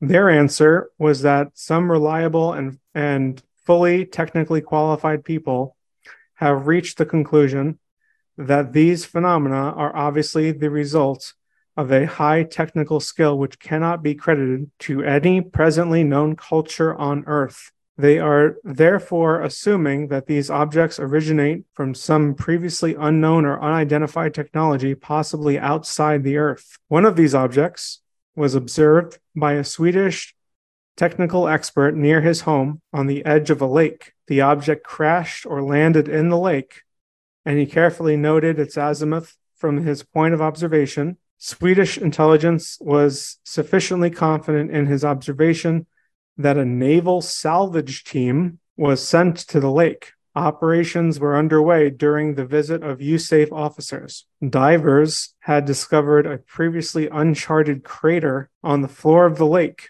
No further information is available, but we have been promised knowledge of, of the results. In their opinion, the observation was reliable, and they believe that the depression on the floor of the lake, which did not appear on current hydrographic charts, was in fact caused by a flying saucer. Although accepting this theory of origin of these objects, that is extraterrestrial, poses a whole new group of questions and puts much of our thinking in a changed light, we are inclined to not discredit entirely this somewhat spectacular theory, meantime, keeping an open mind on the subject. What are your reactions? Unquote. Okay, let's process what we just heard for a second. First, this is an official declassified top secret document. So this represents a small window into what cleared military personnel were saying to each other behind the scenes in 1948. So there's no reason to believe that the perspective uh, reflects deception, especially since it ends with the question for peer review. Secondly, they said that just a week prior to this report, which would have been late October 1948, a flying saucer was hovering for 30 minutes over an air base in Germany. Airplanes don't hover, folks, let alone for 30 minutes. And this is 1948. I mean, what drone can you point to? And if this is not already astonishing enough, they even say that one of their Swedish technical experts watched a saucer dive into the lake, literally in his backyard, and left a crater in the lake bed, and that a naval crash retrieval team was sent to go get it. So we know we know for a fact that UFO crash retrieval teams existed as early as 1948. This document, single document, says it all. Now it's also uh, recognized by insiders like Rick Doty that um, Air Force Colonel Wendelle Stevens and Army Sergeant Clifford Stone were both part of DART teams. DART stands for Downed Aircraft Recovery Teams. Um, because of all this evidence, both documentary and circumstantial, I believe with high confidence that Majestic was, in fact, a real special studies project, which was designed to retrieve foreign technology, reverse engineer it for the United States research and development. And I think this is currently being hidden as a black program in the Department of Energy. As Senator Daniel Inouye stated publicly in 1987, quote, there exists a shadowy government with its own Air Force, its own Navy, its own fundraising mechanism, and the ability to pursue its own ideas of the national interest free from all checks and balances and free from the law itself, unquote. And it's interesting that he said uh, its own Navy reading about the Department of Naval Intelligence, right? So there's something there. Ambrose, what other documents do you think are important for listeners to be aware of besides these ones you've been sharing with us? It's it's interesting reading the declassified top secret um, December 10th, 1948 Air Intelligence Division Study Report number 100 203 79 where they were going through and ruling out possible domestic manufacturers and models, such as the, the XF5U 1 Flying Flapjack, the Northrop B 35, and the Northrop uh, YB 49. And uh, that's why they knew it wasn't United States technology and suspected it, it may be Soviet tech developed by the aid of German scientists such as Dr. Gunther Bach uh, side note on September 20, 25th, 1950, General Hoyt Vandenberg sent a message classified confidential stating that this very document, concluding that UFOs were likely of interplanetary origin, should have all copies destroyed. You can look that up. Head of Blue Book, Edward Ruppelt, said that this was because the general, quote, the general said it would cause a stampede, unquote. Those are facts. It would have been incredibly easy to classify these things under such suspicions, even if the scientists uh, personally knew better. The investigators ultimately believed the saucers had to either be Soviet or extraterrestrial. Those were the only options. And it wasn't until September 30th, 1971, when the Soviets were ultimately dismissed as the source of the flying saucers meddling with our nuclear facilities in America. And when America was dismissed as the source of flying saucers, meddling with nuclear facilities in Russia. and this was when the uh, American Soviet treaty was enforced. Section 224, uh, titled Agreement on Measures to Reduce the Risk of Outbreak of Nuclear War Between the United States of America and the Soviet, the Union of Soviet Socialist Republics. Article 3 of this treaty says the following quote, the parties undertake to notify each other immediately in the event of detection by missile warning systems of unidentified objects, or in the event of signs of interference with these systems or with related communications facilities, if such occurrences could create a risk of outbreak of nuclear war between the two countries. Unquote. This is a fact that anyone can go Google. And it's because uh, obviously you don't want to misinterpret aliens for some foreign nation and then start World War III against an innocent party. I already mentioned uh, the 1967 Malmstrom Air Force Base incident in Montana last time, so I won't repeat myself. But that that was a major reason for this uh, legislation. I'll, I'll add that the NATO Command Sergeant Major Robert Dean talked about this this kind of thing happening in the 1960s because Shape headquarters in France was uh, seeing saucer fleets coming from the eastern Warsaw Pact region, flying over, flying west over the English Channel, and then redirecting to uh, disappear north over the Norwegian Sea. Both uh, United States and Russia suspected each other until eventually they realized the other couldn't have produced this technology. Consensus reality, thus far, currently believes that the H bomb was the most classified thing in the United States in the 1940s. But this is false, as we have been slowly learning with the testimony of recent whistleblowers like David Grusch. Uh, the fact of the matter is, there is nothing in the history of the United States, then or now, that has been more highly classified than the UFO retrieval and reverse engineering R&D program and all that this involves. The Air Technical Intelligence Center, ATIC, at uh, Wright-Patterson Air Force Base was eventually renamed the Foreign Technology Division. And I think this is a very telling change.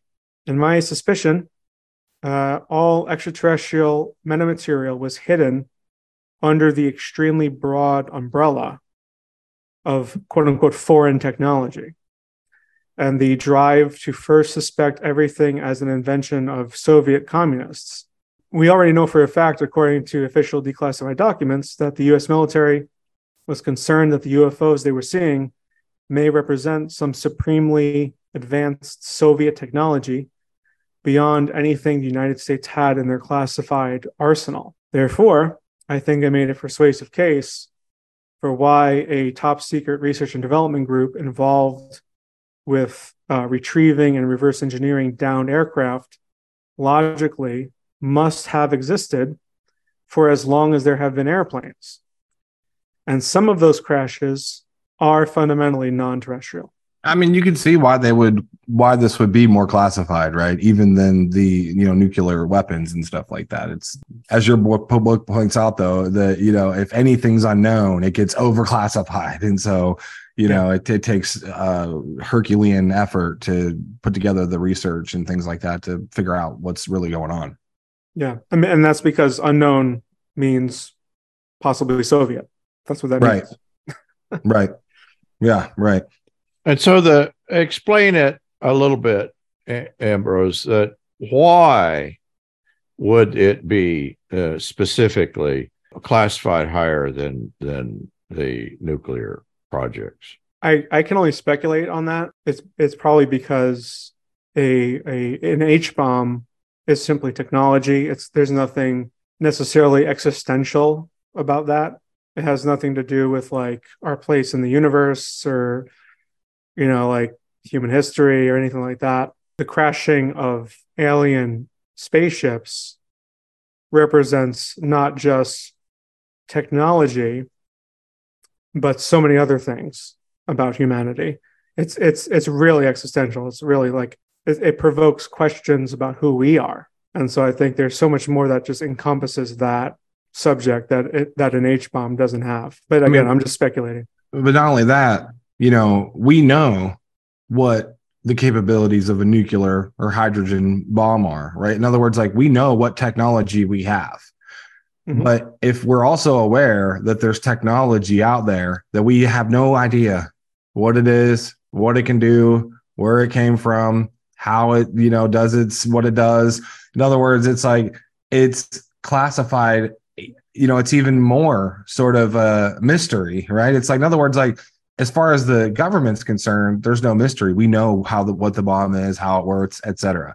But with some of this information, it's like, yeah, but if this technology or this information gets into the wrong hands, personally, I think it's that we'll fall behind, you know, woefully behind. In other words, like I would think that our government would say, okay, if, if the Chinese or the Russians or whoever else get, you know, can reverse engineer this technology more quickly than we can, or if they're they somehow, you know, uh, make discoveries before us or whatever due to our own failures of intelligence right that are we are literally going to lose you know that these people like you know commander david fravor and other people say that the reason why in their opinion this technology does not belong to any other human you know any other nation is because it's so vastly beyond our concepts of physics of all the different things that are associated with that, you know, G force, et cetera. That, you know, Jeremy Corbell always says, you know, whoever gets to this stuff first wins. You know, in mm-hmm. other words, it's going, it would just totally revolutionize um,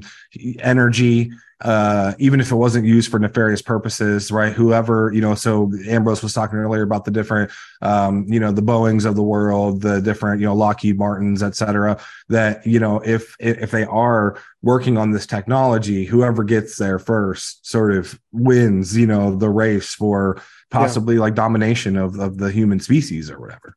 Yeah. And if you look at what whistleblowers have been saying, particularly I look at Philip J. Corso, the army colonel he already said that the recovery of this material is why we made a breakthrough with the transistor in 1948. He, he said that because he was part of this, uh, he would go to like different contractors. The government classified intelligence groups that were involved in reverse engineering were studying the material and they partnered with Bell Labs and and that resulted in the breakthrough of the transistor, which then completely changed technology from then on. Because of course it was said that they, they were actually at a, a point of stagnation. They didn't they needed something to push them to, to that breakthrough. And this material was what did it. And he also said that they learned about night night vision. Night vision technology exists today because all the way back then they did an autopsy on a gray alien. They looked at the the black film that was over the eye and they they realized that, that it could see in the dark. And that's that's what inspired the technology of night vision. And so like this is like the stuff that's been going on behind the scenes with our our r&d complex the military industrial complex that has been completely classified. And then these whistleblowers are just coming out and like revealing this information that goes into like computers and flat screen TVs and all of that. Weapons. Weapons, yeah. Lasers. Well, you know, we're talking about the 1940s here, right? And so there's a couple things that happen, of course. You know, we did the thing on Oppenheimer. You know the atomic bombs are unleashed on japan. And then ambrose you can correct me on this but um, i think i have it right that it's right around this time that ufo reports uh, sort of go through the roof. Who knows about the unreported stuff right? And i don't have all the the dates right i mean i know that roswell mm-hmm. happened in 47 so in other words like there's these different events that happen. There's the you know there's the atomic bombs that are dropped uh, then Roswell, you know, then these different things you're talking about. But there's also like this technological explosion. And I mean, I'm this is mm. pure speculation on my part here, right? But you and I were talking offline about this that since possibly the 1940s until now, I mean, think about the leaps. Yeah, you know, it's not a coincidence. Uh, yeah, yeah. It's, it's like you know, I mean, you're willing to say like just flat out that it's not a. I mean, I'm sort of mm. raising the question to say, man, is that a coincidence that if you look before 1940 uh you know into the mm-hmm. you know bc or whatever right. it's like man we have really crazy took a crazy leap, you know, in the last mm-hmm. like 75 years or whatever. I mean, we have the internet now. I mean, it's like it's like you know, we're talking on a on Zoom on a Mac, and the, you know, everything now has transistors and microchips and all this stuff, and we have electric cars, and it's like it's mm-hmm. like boy, it really does seem weird that in the last 75 years we have taken a colossal leap, a technological leap that's even yeah. more colossal, I would think, than the industrial revolution itself was compared to the history that preceded it. Mm-hmm. A lot of that started with Nikola Tesla. He's really the first one to uh, conceptualize, and he doesn't even credit this to himself. He like had a vision. mm. His he spent his whole life trying to build the wingless flying machine mm. that you know we call flying saucer today. But yeah, yeah. it's it's very interesting. And, and, do I have that right? That uh, was it right after Nagasaki and Hiroshima that the UFO sort of become a thing or i know i know that in your research you show that this has been a thing for a long time but it really was it just more of like a public explosion into like the consciousness of the people that this was the thing during that time? Or was there legit like legitimately an uptick? I mean you you talked earlier it's so easy for us to forget about this. We weren't alive. But man if there were ufos flying over the white house in our mm-hmm. lifetime boy we would never forget about that you know? Yeah. it's like yeah it's like that's a pretty crazy story yeah, I think what ended up happening was that up until the 40s, the UFO occupants were kind of in control of when they would appear. And then we started setting off some bombs and essentially blowing them out of the sky. and, th- and, I think that's that's really what started to change as we started to uh, like Ross Colonel Ross Dedrickson said, we started polluting the atmosphere, and that was bringing the bringing the saucers down. So I, I think we we as a human race kind of stumbled into the archons. it's like, oh, they, they've been up there, I guess, because we've been blowing up these atomic bombs. That that's just my knee jerk opinion. Yeah. I mean, but you, you also do the, you know, the work where you show, you know, there's all this stuff that's going on with the with Edgar Mitchell, the astronaut. You know, what was he, the seventh man to walk on the moon? And he's uh, the, you know, the WikiLeaks show that he's talking with, uh, was it John Podesta? You know, yeah, and he's saying things like the, well, the, you know, they're trying to give us zero point energy, uh, and they absolutely will not tolerate any violence in space uh, or on the earth and it may possibly for the reasons that you're just now again we're just we're getting we're wading into waters here that are weird you know and we we all understand that yeah. but but it's like you know so at some point it's just you know it becomes just pure speculation but whenever you yeah. put all the pieces together and say well there was a guy who was on the moon you know who uh, came back and said well you know there's we we actually i think that uh, edgar mitchell said it even uh, more strongly than that right it's it sounded like he was saying that we have communications and and and all this stuff right with with these extraterrestrial mm-hmm. intelligences that possibly even contracts or treaties or whatever you want to call it neil armstrong you know you have the photo in your in your in your book neil armstrong takes a picture with his own camera uh, of mm-hmm. like of, of, a tic tac, you know, and then they take, don't they like they took his picture and like wouldn't give it back to him, and that that's happened a lot with the with the astronauts where they've their own personal sort of pictures are just uh, you know taken away or scrubbed or whatever and maybe we're getting off topic and those are things that we can talk about you know in the in future um conversation yeah, we, we could say that for a future episode yeah because there's cool. a lot there's a lot more man we're just scratching the yeah. surface again we're just talking about the 1940s right now and i know. guess that brings us to the last question and that is i know jimmy carter has talked openly mm-hmm. uh, about the uh, his his belief, and he's a you know a good Baptist. But are there other people, uh, substantial Christians, who have in fact acknowledged this? Yeah, I wanted to provide three Christian testimonies from the 1940s, which reflect a distinctly civilian uh, witness to the reality of an alien crash retrieval program in the 1940s and emphasizing civilian that this is not a military institutional thing. That this is just regular, regular Christian people, right? So the, the first is the Southern Baptist pastor, Reverend William Guy Huffman, who uh, experienced an event on April 12, 1941, at Cape Girardeau, Missouri. Uh, Reverend Huffman went with his neighbor, Milton Cobb, who at the time was the local justice of the peace, uh, to what he thought was a plane crash site to pray for people and provide spiritual support for those who might need it. Pretty standard procedure here. But what he found was not an airplane at all, but a smooth, silvery metallic saucer with no edges or seams. And on the inside were tiny pilot seats and arcane hieroglyphic symbols. He reported seeing four foot tall, thin, gray skinned corpses adorned in silvery coveralls reminiscent of aluminum foil, all identical to one another as if cloned. He saw no blood anywhere. One of the creatures was still alive, and Reverend Huffman prayed over it before it died. Huffman was emotionally conflicted, being both saddened by the grim event and disturbed by the foreignness of the encounter. He said that eventually U.S. Army personnel in yellowish tan uniforms came to the scene, took over everything, commanding everyone to basically shut up and leave and never speak of this again. According to his wife, Floy Huffman, William was never the same after that night when he got home and told them what he saw.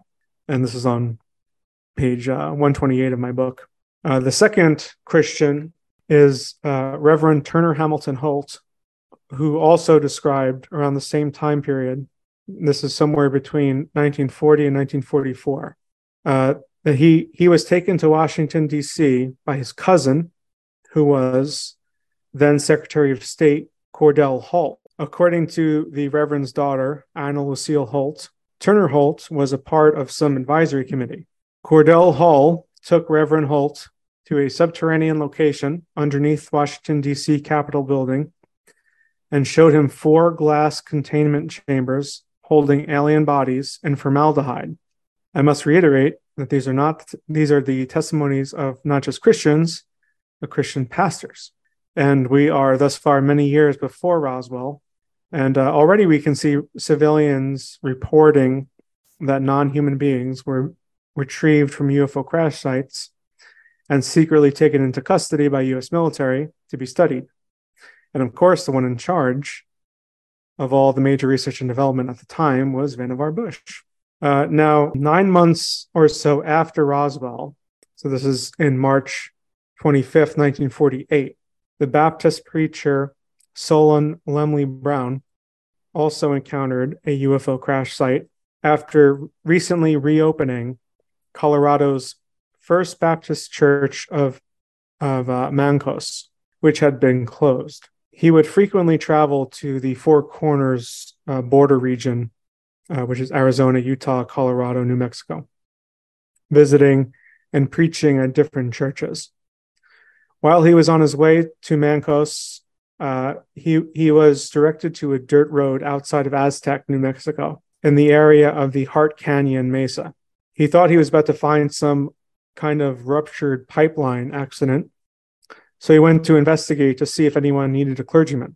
What he actually found was a disc shaped aircraft which had crashed.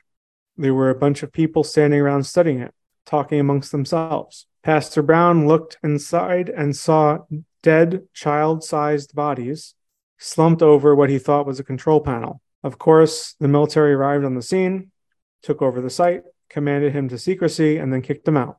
When he arrived at Mancos with tears in his eyes, he told Deacon Bruce Sayer and his onlooking son Walter Sayer what he experienced should not change their Christian beliefs, but it might change quote, change how they looked at life on this planet and in the outer heavens, unquote. So there you go.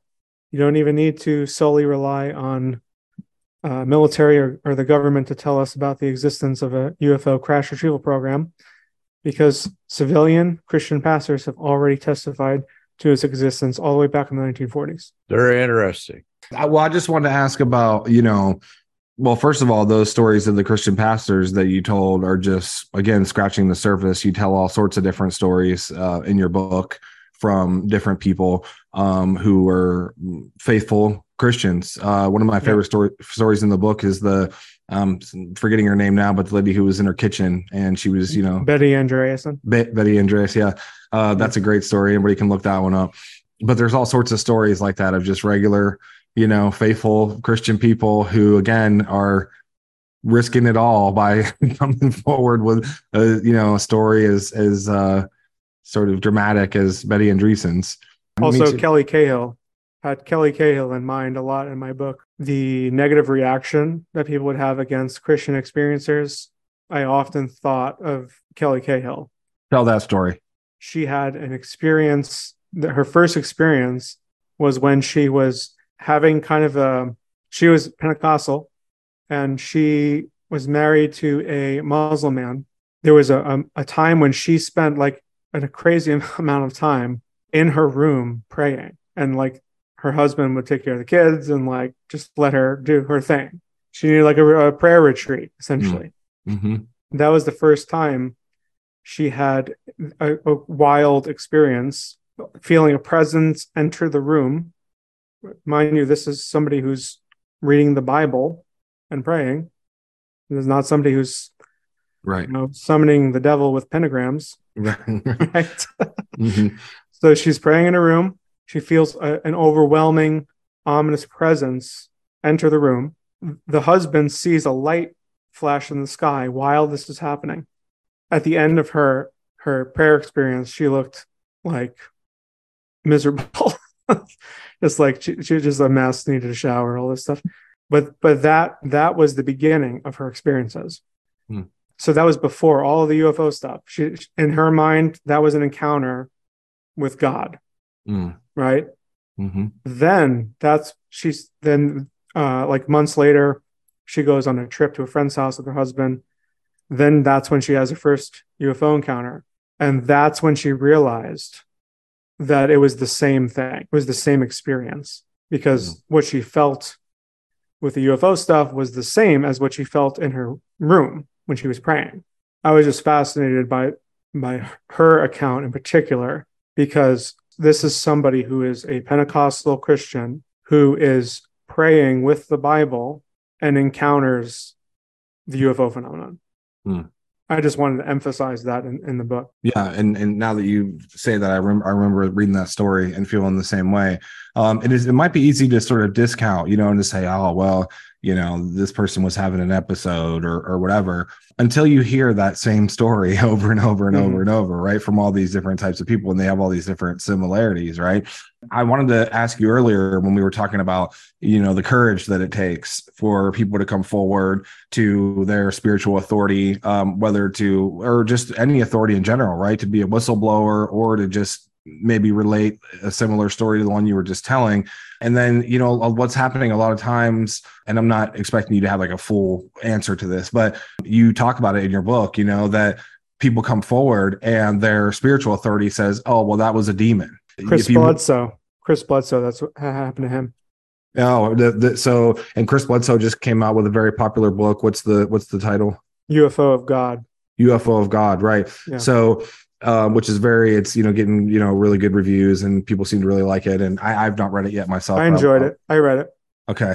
Yeah, I'd like to. What we're getting at is that there's a lot of people that are just like, you know, kind of like just like us or just like our listeners who are just trying to figure out, you know, this God thing. They're studying, they're praying, they're having these conversations, they're going to church, they're trying to live right, they're trying to repent, all this Mm. stuff, you know. Uh, and then they have like these weird. And so the title of your book, again, is Angels, Archons, and Aliens. So remember we're just talking about the 1940s and some of the historical stuff but i think that your book really is more of a theo- theological sort of examination i mean jesus is on the cover you know what i mean Mhm. so it's like it's about Yeah. god you know this book is about asking theological questions to you know really difficult questions and perhaps not even finding as many answers as we would like but part of your entry point into that is to say hey look at all these stories uh, not just you know military like you've been talking about today or declassified documents but look at these stories from pastors and look for these people over here who are unbelievers but they have like a similar story and you know so you're just kind of bringing all this different evidence together. But what would you say to someone or what are your thoughts uh, on kind of like that because i can't i can see that being like almost like the easy answer for a pastor to give or something to say well you know it was satan appearing as an angel of light or or, or whatever the answer and maybe there's i don't know you know maybe there's some Right. truth in that or whatever it's like so what do you think's uh, either the danger there or what do you think's going on That is that is the most common like Christian response is that it's all just demons. Of Mhm. course. Um, I addressed this more in a recent uh, Substack. You can kind of make the connection by reading the book. Basically, the reason why that argument doesn't really mean anything is because, uh, number one, people forget to ask themselves what even is a demon, right? So, like at at the most basic level, like the official like Oxford Dic- Oxford Dictionary definition, right, talks about uh, the Greek word daimon, right? And when you go back to the original use in the first century, what a daimon was, it is not what Christians think is a demon. This is essentially just a. Uh, it was believed to be a spirit, which may may or may not be evil, may be good, evil, you know, ambivalent, but it was believed to possess abilities that we don't have here, right, in our physical form. But it wasn't until the um, the post kind of Septuagint era where the word began to shift, and then you have like Justin Martyr popularizing this kind of mythology around. He he, he kind of associates the Nephilim event as being the source of all demons. And it's like every demon is just like the soul of a a deceased Nephilim, which I think is too simplistic and that I, that can't be correct. And then other people have like this idea that like the Lucifer fallen angel mythologies, which I go over in the book, why that's also not correct. um, that that whole mythology is a conglomeration of so many different things that the end result is a is a cartoon that's not even real. At, at, its core, it's a false dichotomy. This idea that you know they're not extraterrestrials, they're demons. Well, that's a false dichotomy. How do you know a demon isn't also an extraterrestrial? Right? You don't know that. And so um, I wrote in my book that the the problem with the aliens or demons argument is that it selectively biases the data in the negative direction ignores everything to the contrary. If if you want to make the argument that the malevolent ets which these people would say are demons if, if, if you want to make the argument that they can be equated with historic encounters with demons which i wouldn't necessarily disagree with that point. I'm just disagreeing with the with the uh, label. But then you would also have to make the connection that you could you can equate the the benevolent ETs with angels. Like so we can't define the phenomenon by its darkest aspects. And so, like I said, just because something is quote unquote demonic, which just means malevolent, that's all we mean by that word, doesn't mean it's not also extraterrestrial no Christian can definitively say where where demons originate because that's an unknown. We don't know that. And so there's no reason why we why anyone should rule out the possibility that some demons are extraterrestrial aliens. I mean, why rule that out? Why can't we suggest that like maybe some demons are some um, intelligent force from Mars that came here? I have no problem affirming any of that because that's just there really is nothing in the in the Christian tradition that uh, informs any of this because it's so vague. It's really a, word that's kind of possessed by nothing. This word demon. Um, and if you look at the iconography throughout the years, a demon can look like anything. A demon can be a, a kind of a silhouetted void, right? A demon could could look like a reptilian creature. It could look like some kind of furry goat thing with tusks. like, like the iconography is all over the place. You could say a, a evil person is a demon, right?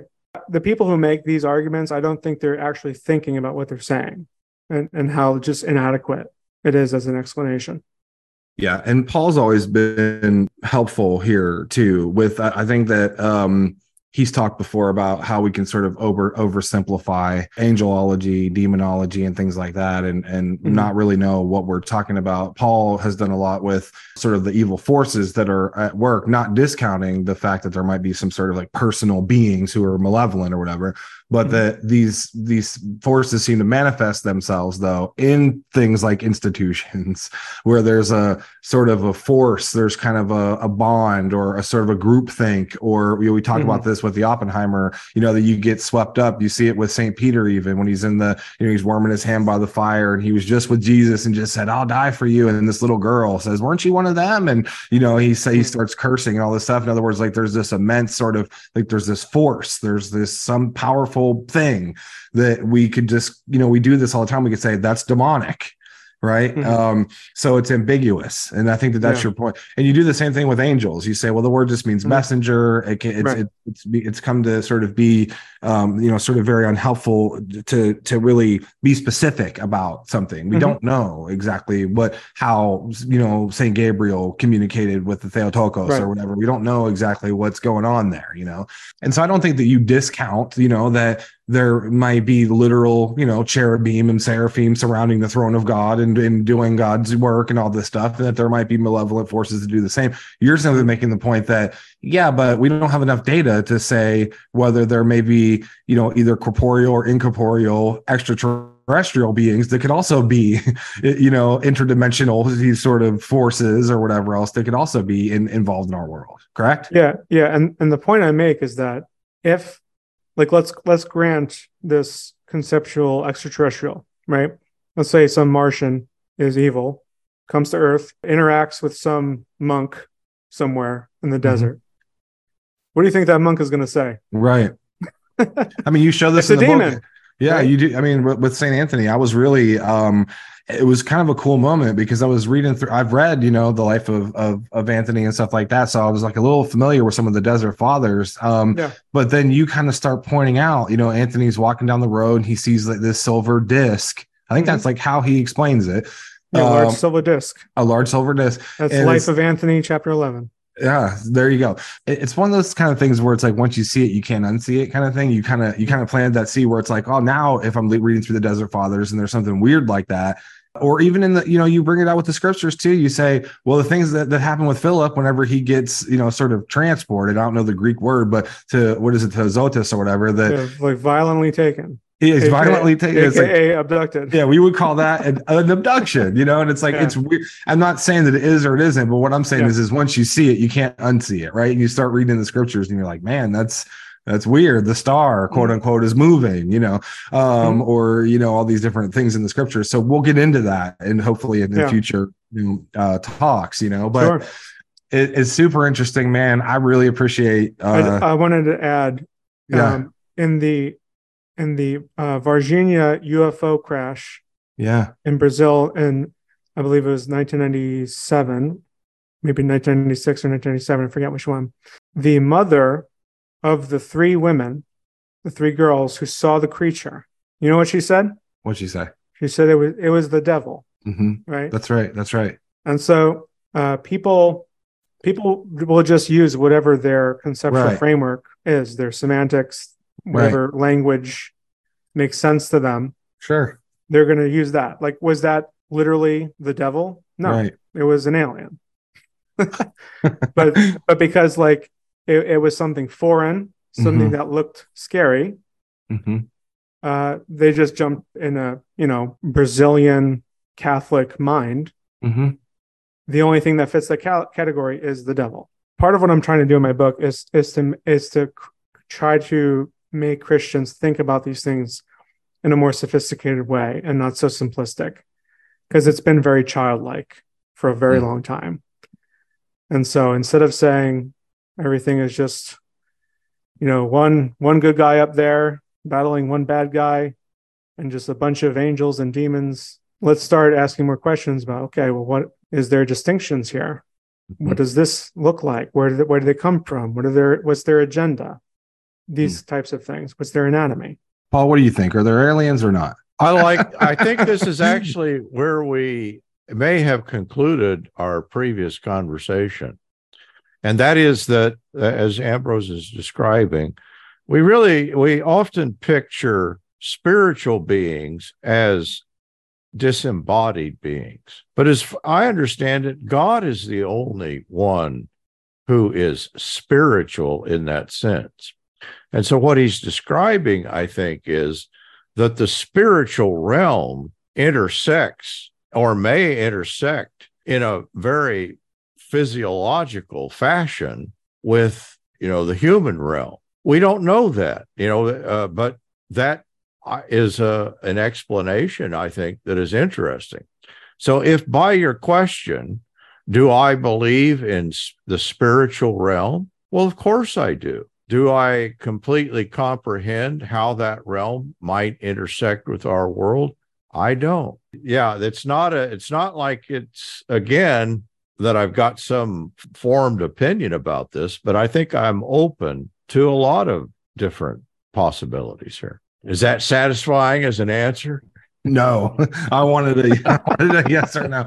No, um, no, it's always a lot of fun. Uh, I love speculating, uh, you know, and learning about. I mean, these are historical things that I think that most people, including me, before I read the book, didn't know. I think that we start there and we start to unpack the history and and, and the testimony that you know the eyewitness testimony, and we we wander together you know about about this um it's it's fascinating and again i would encourage anybody to go out and get uh angels archons and aliens by ambrose andreano wherever books are sold i think it's excellent and it's fun it's it's not a it's not a boring book it's it's actually it's it's a lot of fun and very educational We appreciate it, you very Ambrose.